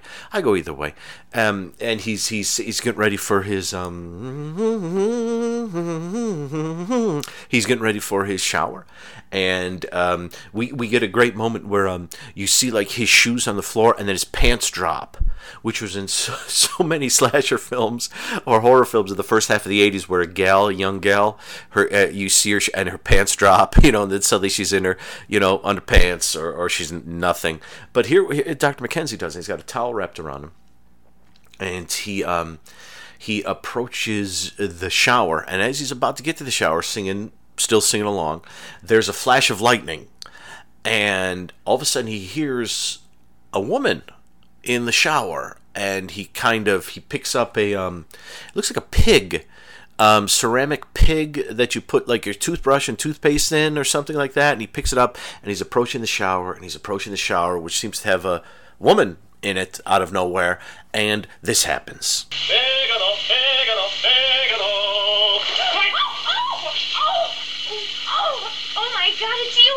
Professor Mackenzie. What are you doing in there? What are you doing in here? How did you get in? Oh, I just can't believe it's you. You look exactly the way I thought you'd look at 30. Is 1986, isn't it? Of course it's 1986. Now, if this is some tasteless sorority prank, I am not amused. Oh, I just can't believe it. They must have remodeled this place. It wasn't supposed to be a bathroom. You know, young lady, and I hope I'm not being too generous, I want you out of here now. And, and, and you can use the front door this time, and you can tell your empty-headed friends that, that I did not even laugh. I didn't even smile. But, Professor, I know what you think, but that's not the case at all. I have something very serious to talk back! Oh. Uh, could I have something to put on? Thank you, Professor. My, these are so much nicer than the paper ones. Now, Professor, I know it's going to be hard to understand what I'm going to say, but please listen to everything and try to keep an open mind. Oh, clickety click. Will you look at this stuff? Oh, my Lord, wire hangers. Do you know how much these are going to be worth? What? Oh, I'm sorry, Professor. My name is Lori, Lori Wilson, and I'm here on a very critical mission. Now, I work part time for Dr. Benedek, and he doesn't... Dr. Benedek! Well, Benedek put you up to this. This time he's gone too far. I want you out of here now. Now, don't jiggle out on me, Professor. Jiggle? I've come back because something awful has happened in the future. Future? Yes, the year 2016, and you and I have a tremendous responsibility on our hands. Now, somebody is about to do something terrible, and we've got to stop him. Now, I know his name. I don't know how Benedict convinced you to participate in this idiotic stunt, but You really don't believe me, do you? no. You'd be so narrow. Look, Professor, 30 years from now, the world is threatened in a way it's never been threatened before. That's it. That's it. Don't say I didn't warn you, Miss Wilson. But I'm going to call security. That is S as in sayonara, E as in enough, C as in chow, U as in unfunny, R as in. Now she vanishes back into the shower, and yes, she is a time traveler. Uh, she re- she reappears the next day, and, and Jonathan. Well, Jonathan's talking to I think Michael Tipton is, is his name, I think, or or we just call him Michael, um, who is a slightly troubled young man who's in the master's um, uh, department, who, who is trying to get his master's, uh, working with Jonathan, and he's talking with Jonathan's uh, talking with Benny, and you know, saying basically like, "Oh, thanks for that prank last night," and all of a sudden, Shower Girl shows up and starts to talk to Benny, and Benny's a little confused, but he's kind of going along with, um, "Yeah, the prank didn't work. Sorry about that, uh, Professor McKenzie." Da da. Jonathan goes away, and Benedek is a little stymied, and uh, this happens. Funny to see that old flag. We have a new national anthem, too. Oh boy, you sure tell a convincing story. Well, knowing you both as well as I do, I mean in the year 2016, I figured that Professor Mackenzie would have difficulty with the concept, but you, Dr. Benedek. Dr. Benedek, I like the sound of that. Oh, yes, you head up paranormal studies at Georgetown Institute. Actually hold the Morehouse chair. Morehouse? You mean I inherited the old bag's office? Come on. Was that before or after the Chicago Cubs finally win the World Series? Oh, before. But they've won it the last four years, ever since they hired Billy Martin in 2012. Billy Martin, 2012? He'd have to be 90 years old. You mean nobody's punched him out yet? Doctor, I don't have time for this now. In the year 2016, the President of the United States and the Premier of Russia were assassinated. No kidding. And they were about to sign a treaty which would end the nuclear age forever. Instead, when I left, we were all just waiting for the first bomb to drop. And you came back to change that? Well, I'm going to try. The assassin is Michael Tipton. You just saw him with Professor Mackenzie. Well, that's what started the whole argument between the two of you in the first place. See, I came into the office to discuss a curriculum change. Well, you guys just kept going round and round. So uh, I ducked out, and um, I have a friend who's working on the matter antimatter testing, and I decided to give it a try on my it's all own. great stuff, Laurie. I even like the fix you have on me and Johnny Mac. Well, what do I have to do to convince you? If I'm not back in the time window, 72 hours from when I came in, then, well, I could dissolve, or dematerialize. Look, Nobody knows for not sure. that I ever need it, but I wish you'd brought back some proof. Well, I tried, but the microdocs got lost back in 1998, along with my best earrings. Look, Professor Mackenzie can vouch for me. I arrived totally unencumbered. Well, I gotta tell you, you, you have an answer for everything. All right, all right, Doctor. Would you like to know what is required reading for Paranormal Studies 101 in the year 2016? Yeah, what? Your autobiography. That's what. The one you are going to write in the year 2010. Would you like to hear a few tidbits? Sure, go ahead. Okay, you planted a story once for a friend who promised you a date with an entertainer named Charo. You're adopted and you give 10% of your income to the orphanage where you were first abandoned. You're terrified of moths, having slept on one when you were real little. Oh, and uh, your idea of great sex is a clown nose, ice cream cone, and a gallon. All right, fine, good. Now, pardon me here, the sound bites are actually a little strange because the first half of that sound bite was the scene before a, f- a flash forward, I guess, and the second part of that scene was after the flash forward. But basically, when, when she mentions that she decided to go back in time, we get a scene going to 2016 with Benedek and Jonathan in their 60s, um, settled in as you as you heard. I want to I want to play this for you. So imagine Jonathan Benny in a slightly futuristic, but not incredibly futuristic. Uh, you know, you know, like a, a futuristic offices. They have a strange looking chair that you sit in, and um, that's kind of what this is. And she's standing by. Laurie is standing nearby, and um, this is their scene. So imagine them kind of older, 30 years, discussing stuff. How could you even submit this piece of. Yeah! I'm sorry for the profanity. The world is going to end any day now, and you insist on pursuing this time machine theory. Oh, great. You read my proposal. You can call that work of science fiction a proposal. But the Institute's particle anti-particle research has proven that this can work. Only on animals. Think of the possibilities to be able to go back in time with a knowledge of the future. First stop, Vegas. Senior citizen sweeps football card. Then I will correctly predict all the statistics for the World Series. Dr. Benedek. Okay, right, Lori. We do have priorities. Somebody has to go back in time and stop this Michael Tipton from assassinating the world leaders. If your theory was practical, what are you suggesting? That we go back the day before the assassination and just grab the man? No, no, he'd be impossible to find. He's been underground for over 30 years. Now, you said that he was one of your best students, right? Uh, a long, long time ago. That doesn't matter. The only way to do it is to get back to when you last remember seeing him.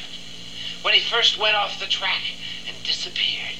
You cannot just blithely march back through the years and indiscriminately alter the events to your own liking. Do you realize the damage you could cause? More damage than the destruction of the entire world. So the three of them uh, begin to. Uh, eventually, Jonathan sort of, um, you know, befriends Laurie, and they start to get a little bit of yeah on, and they begin to investigate Michael Tipton, who um, is we see very early on is well. You know, I, I don't want to go too overboard on the plot line here, but basically, his dad was part of a project, and his dad found out that this he was a scientist, part of a project, and um, the Paxton project, and he found out that it was like germ warfare related. So he tried to blow the whistle on it, and so he was blackballed and ended up committing suicide. And um, uh, Michael has been contacted by several people who say we we loved your father's work, and they've started up this the Paxton project, which is apparently closed now. But then you know it's uh, they've started up the Paxton project again. Oh no! So you need to destroy it and that's going to lead to him becoming like this assassin and, and they have to sort of um, uh, mackenzie benedek and laurie have to sort of nip this guy in the bud before he does anything and um, that, that's kind of what it's about. There's a lot of back and forth. There's a developing relationship between Laurie and Jonathan, like I said, and Benedek um, brings out the last of his pals, who is a um, sort of a I don't know a sniffing. I'm not a psychic, but he, he basically sniffs everything and Michael Michael's apartment and could tell what's going on and could tell what he's doing. It does look for a few moments like the scene in Pink Flamingos where Divine and her son are licking all the furniture. You know how that scene ends. Uh, this scene with Benedek does not end like that. No one licks any furniture. But uh, so it, it's um, I- I'll kind of leave it there. Uh, obviously, it's it's a time travel episode, which um, for a show that could be a bit cagey about you know whether or not there are mummies out there or vampires or uh, plants are killing people it dives head on into the sci-fi in this episode which it, it, it's funny in some respects to me is very much um, portending x-files because x-files leads with sci-fi which is maybe possibly maybe where Shadow Chasers went wrong, maybe where Kolchak went wrong. I mean, some of the stuff though the guy does with that computer in the first episode of Shadow Chasers is very sci-fi. But I mean, the thing with X Files is X Files leads with sci-fi, and then brings in the horror, whereas um, Kolchak leads with the horror, and it's what four episodes in, three episodes in, where we get the um, the we're always here, the you know the the the, the one with the UFOs. Um, and you always got to have a UFO kind of thing. You got to have a sci-fi kind of thing, and obviously we've had the uh, sci-fi with uh, Core Stranger, but this one is um, but this one is a full-on time travel one. This one is, and I mean, this one is Gal shows up from 30 years in the future. 2016. So they were anticipating this to air in 1986. She shows up naked, Terminator, and she begins to give out all this information about what's going to happen in 2016. Now, mm, let, let me let me just let me just go the obviously 1985 the biggest movie of 1985 was Back to the Future. Still uh, an absolute favorite of mine. I um once twice a year I'll do a weekend where I watch all three Back to the Futures. Um, I've seen occasional things lately where folks seem to want to cancel Back to the Future. Um, you can take your cancel plug and you can shove it right up your ass um, uh, because you're not gonna you're not gonna do that shit. All right, so sorry, um, but this is this is a, this is a show. Ba- the premise of this is based off Back to the Future. I mean, Back to the Future ends with them going to 2015. This ends with someone coming back from 2016. There's a flash of lightning whenever she leaves or goes.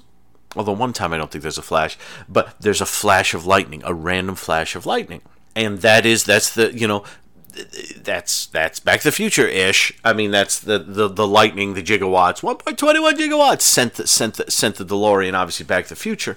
Um, but but so so it's it's very much a Back to the Future kind of thing, and I think people, if they'd seen this, would have registered that this was um, uh, obviously based on Back to the Future, a bit of Terminator. The thing that's really neat and I, I won't go too far into this because I'm I'm this is a long episode and I'm trying to keep this relatively short. Although this is the last episode of Shadow Chases, so I always kind of keep these long, but I'm gonna try to keep this relatively short. I love the stuff. I mean, if if the the joy of it is that so at the end of Back to the Future, which came out six months before this episode would have aired, or so six seven eight eight months. So let's say eight nine months, um, less than a year. Um, it ends with um, what do we become assholes or something? No, Marty, it's your kids, and they go to 2015. Four years later, three years, three about three and a half years after this would have aired, we get Back to Future 2. It's funny how there are a few moments in the 2016 related stuff that kind of hit on Back to the Future 2, which hadn't happened yet. The main thing, I think, being the Chicago Cubs, which had gone back in time and put some money on the Cubbies.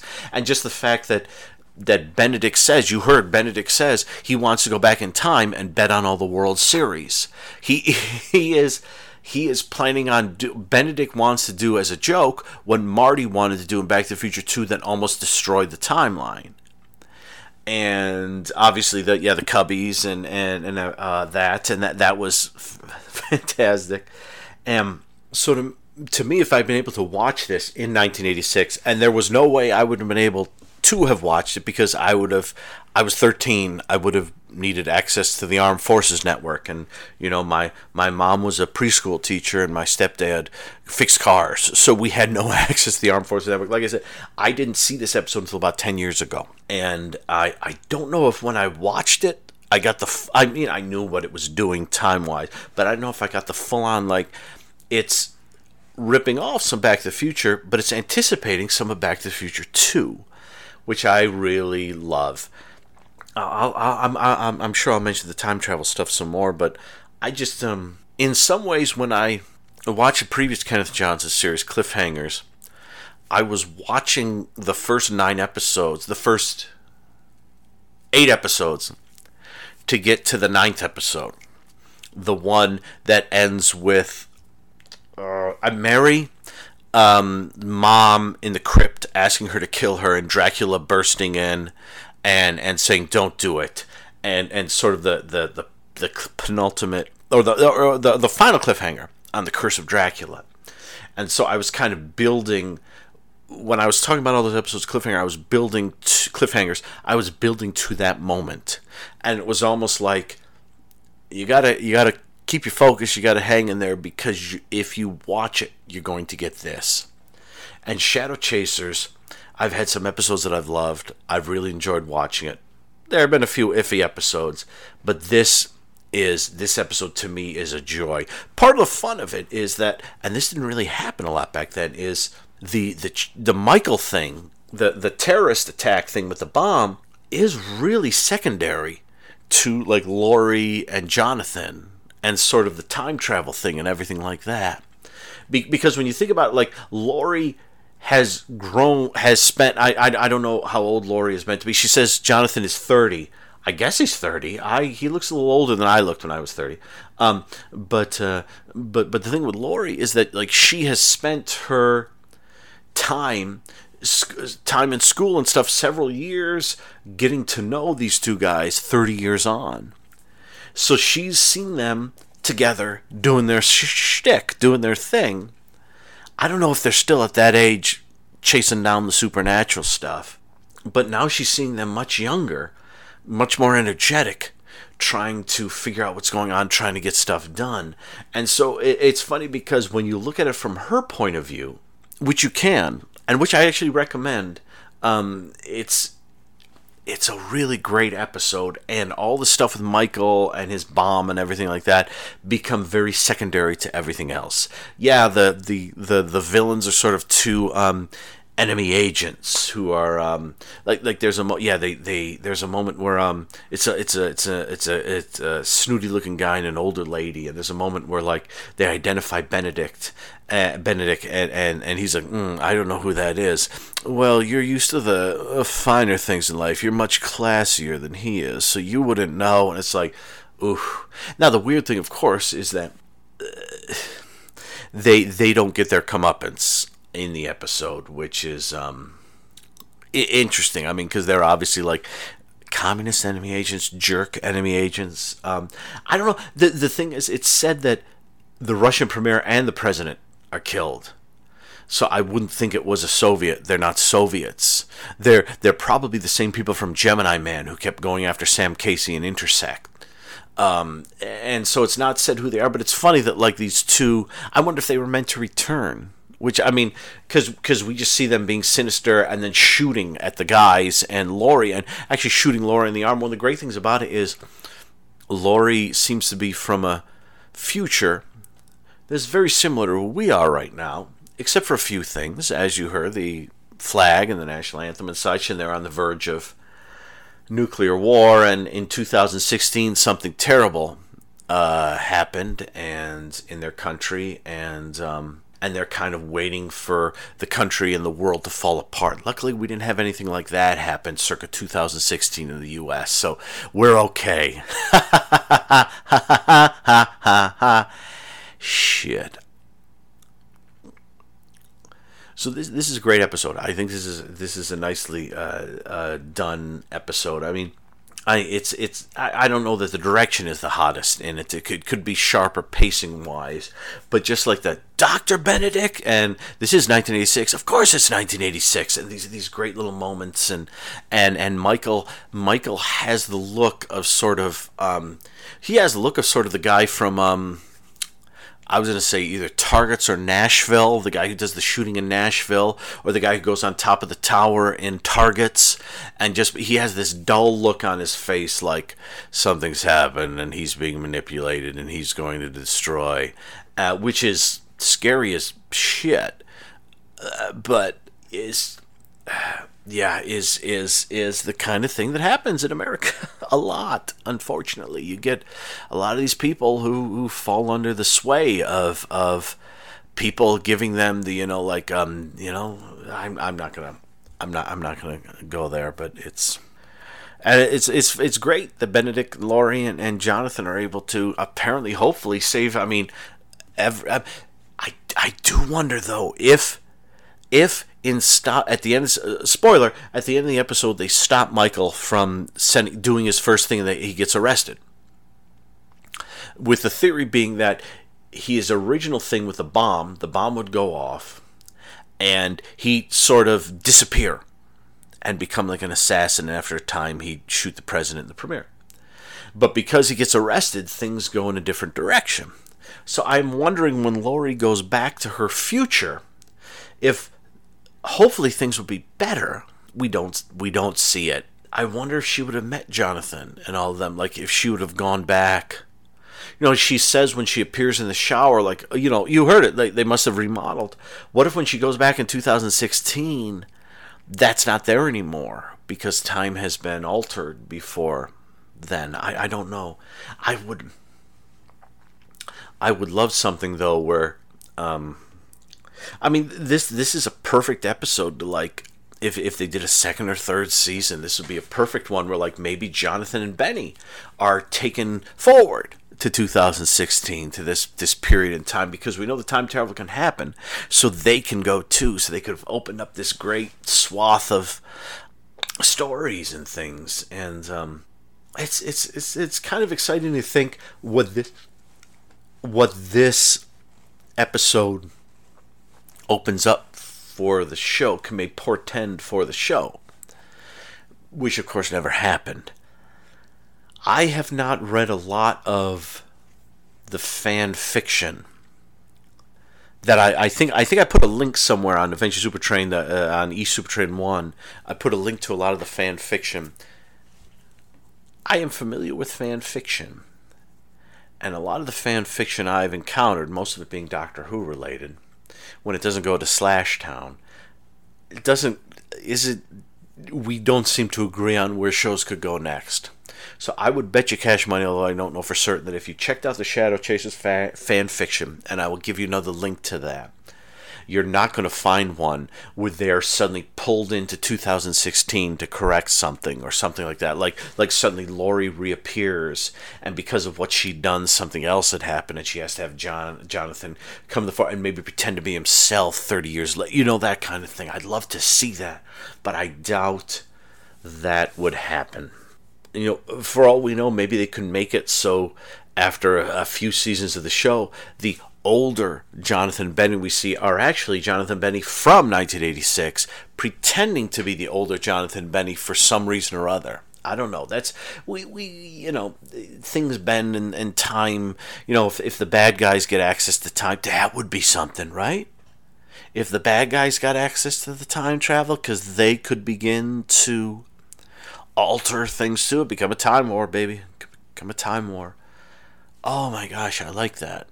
And then we can bring in some aliens, and then maybe that giant fireball from the cremators could roll over people. And I like that. I like that a lot. I think this is a great episode of the show. I think this is maybe the best episode of the show. I love the pilot, but the pilot has a lot to set up. This only has to follow up. This only has to use what we've seen in the previous 12 and I mean this is if you if you think about it, like what all, all almost all the episodes are Jonathan and Benny, not always Benny, being sent on adventures.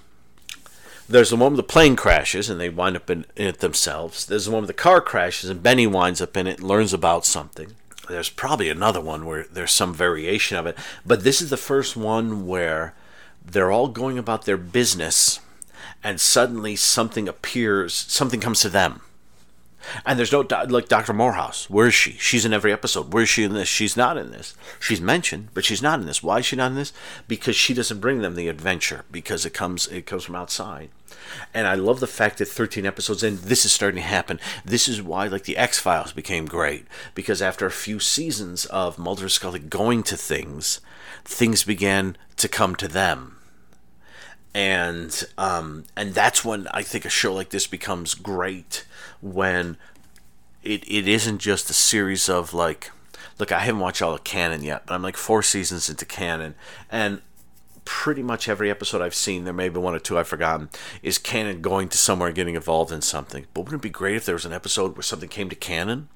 Because when something comes to Cannon I mean it's, it's like it's like the early episodes of Gemini Man. You know, everything comes to Sam Casey and intersect in those first four, five, six episodes of Gemini Man, apart from the trucking one.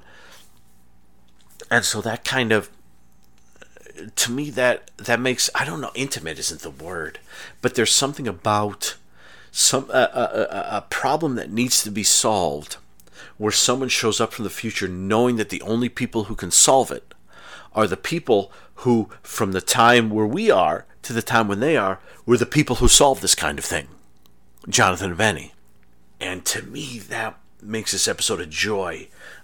Like I said, don't, don't watch this one from Jonathan Benny's point of view. Watch it from Laurie's point of view and and you even like in in the early in the opening uh, sequence on the campus where Jonathan's trying to talk to Michael and then he's talking to Benny, Laurie's in the background. Focus on her. You can see her shadow approaching them at one point. Like focus on her. See see what she's doing.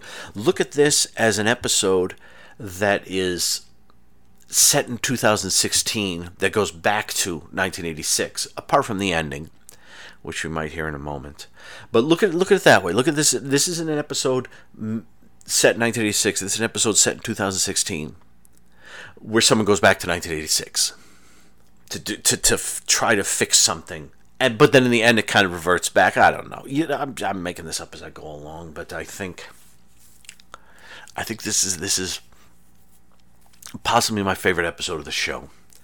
And and I don't want to say that if you've never watched this before, um, you, you don't watch this first because it won't make any sense to you. Like, is this 1986? Of course it's 1986.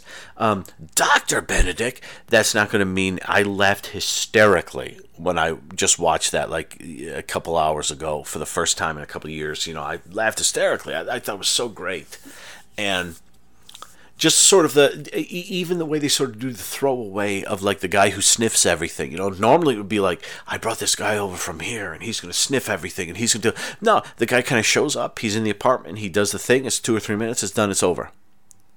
You know, sort of like they're the show is beginning to evolve beyond its basics and beyond beyond the point where it has to explain everything that's going on. It just is. And um, when it gets to the end, is is the ending slightly awkward with the diffusing of the bomb? Mm, possibly, but Benny does his best, and the the the, the cameraman, the director, and the people who are doing the slow motion optical stuff, you know, they're doing their best. They're doing their best, and I think it works.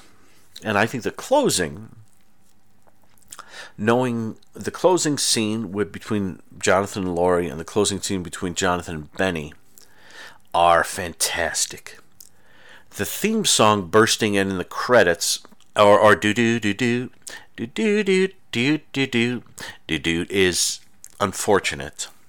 I kind of wish they had done no theme song, maybe like Doctor Who Earthshock. They had done no theme song and just left let it roll, or continued the song that was playing at the end when the when the first credit came up, when the executive producer credit came up. I don't know that that song that's playing. You, you might be hearing some of it shortly, but that song that's playing, that's sort of that romantic kind of song, reminds me of like a '70s. I don't want to say "and the road leads to nowhere." I don't want to say it's one of those sort of songs, but it um, it sounds to me like a like a '70s horror song where something. Oh, what what song am I thinking of? Um. I should went away to try to try to grab some more songs that remind me of that song because it does sound like a '70s sort of dour song that you'd hear in a horror film like Last House on the Left or um, House of the Dead has a song like um, the saddest sound is goodbye. No, that's not what it is, but it's something something that these really kind of dour, sad songs that you would hear in these movies. And I want to say well, Carnival Blood is a goofy one. Well, na, na, na, na, carousel. I, I was just, I was desperately looking at the films like The Child, no, Axe, no, ooh, yeah, Dark August, uh, Carnival Blood. I was looking at the 70s films trying to come up with a few, and there are a few where they just have these sort of sad, morose songs, and that's kind of what comes in at the, the end here. I'm not thrilled with it, but it is what it is, you know? And th- this is like this is like I said this is 85 86. I've said this before. This is a crazy time for music like during that sequence where they're trying to grab Michael in the factory and they're trying to disarm the bomb. Like the music that's playing is like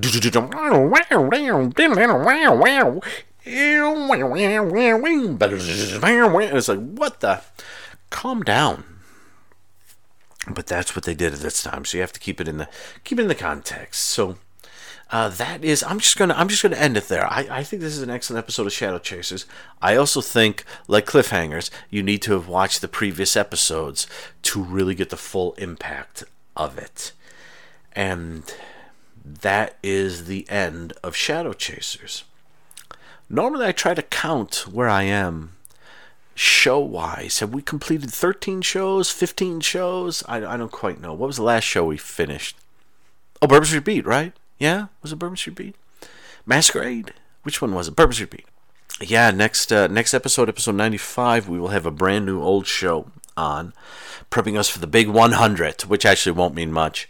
Um, but it'll be 100 that's pretty cool though regardless. We i, I didn't th- i had no thought in july of was it 2016 when i started doing this that i would be this far along. And and i didn't think i would have covered shadow chasers in full which is great um, do i recommend the show yes i do recommend the show um, is it mostly unfulfilled potential kind of. That's the tricky thing about it. Just just think. Uh, look at the X Files. Look at Night Stalker. Well, well, maybe not Night Stalker because Night Stalker I think is lots of fun. Once you can get over the repetitiveness of it, I think it, it kind of fulfills what it needs to do. But like the X Files, if you just watch the first season of the X Files, you will see a pretty damn good sort of supernatural slash sci-fi monster of the week kind of show. But so many other shows since 93, 94 have, including the X Files, have expanded on that.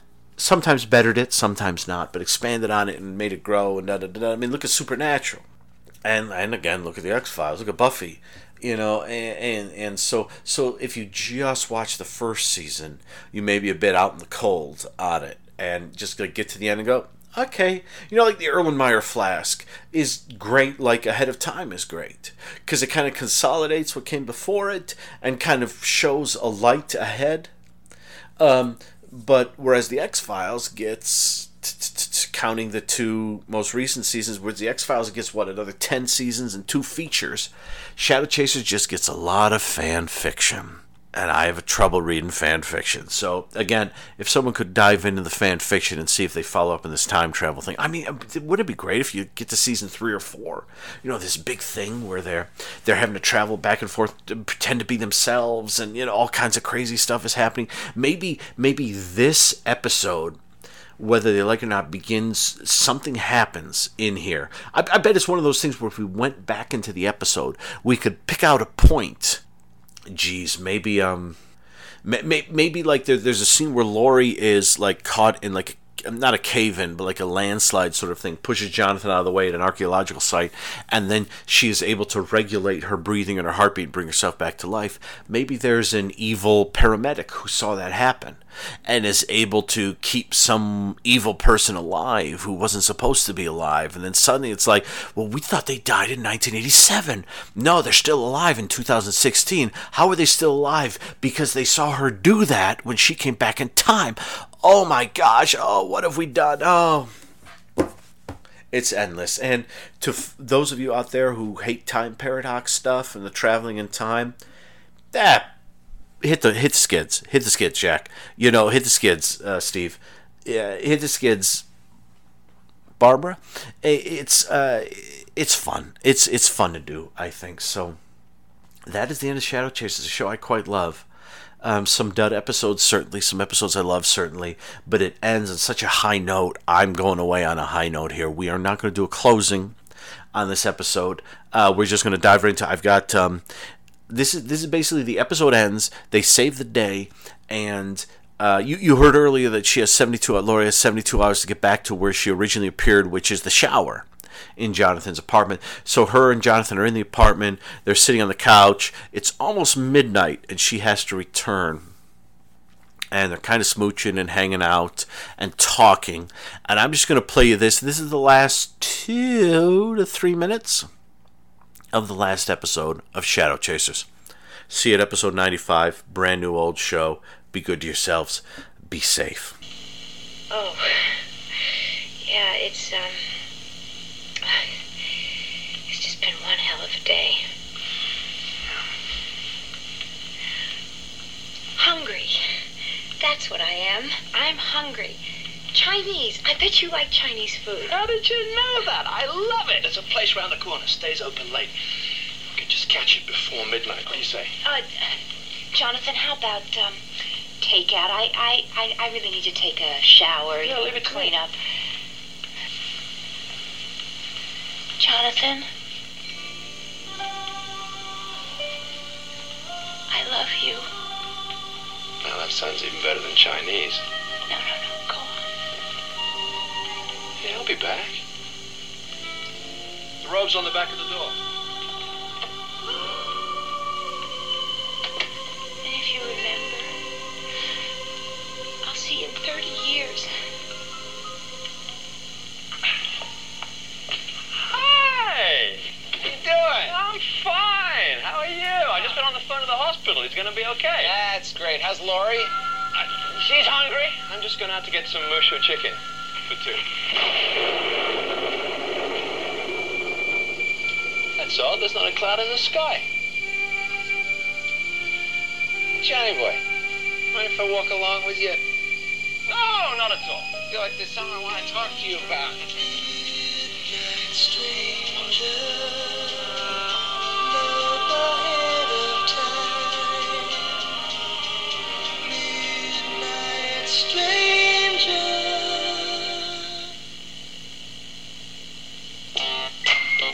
Coming up on The Cosby Show, Vanessa's been labeled a rich girl at school, and it's a title that she'll fight to lose. Now, stay tuned as Tech Sergeant J.D. Collier offers some tips on fishing in Europe next on Ghost House.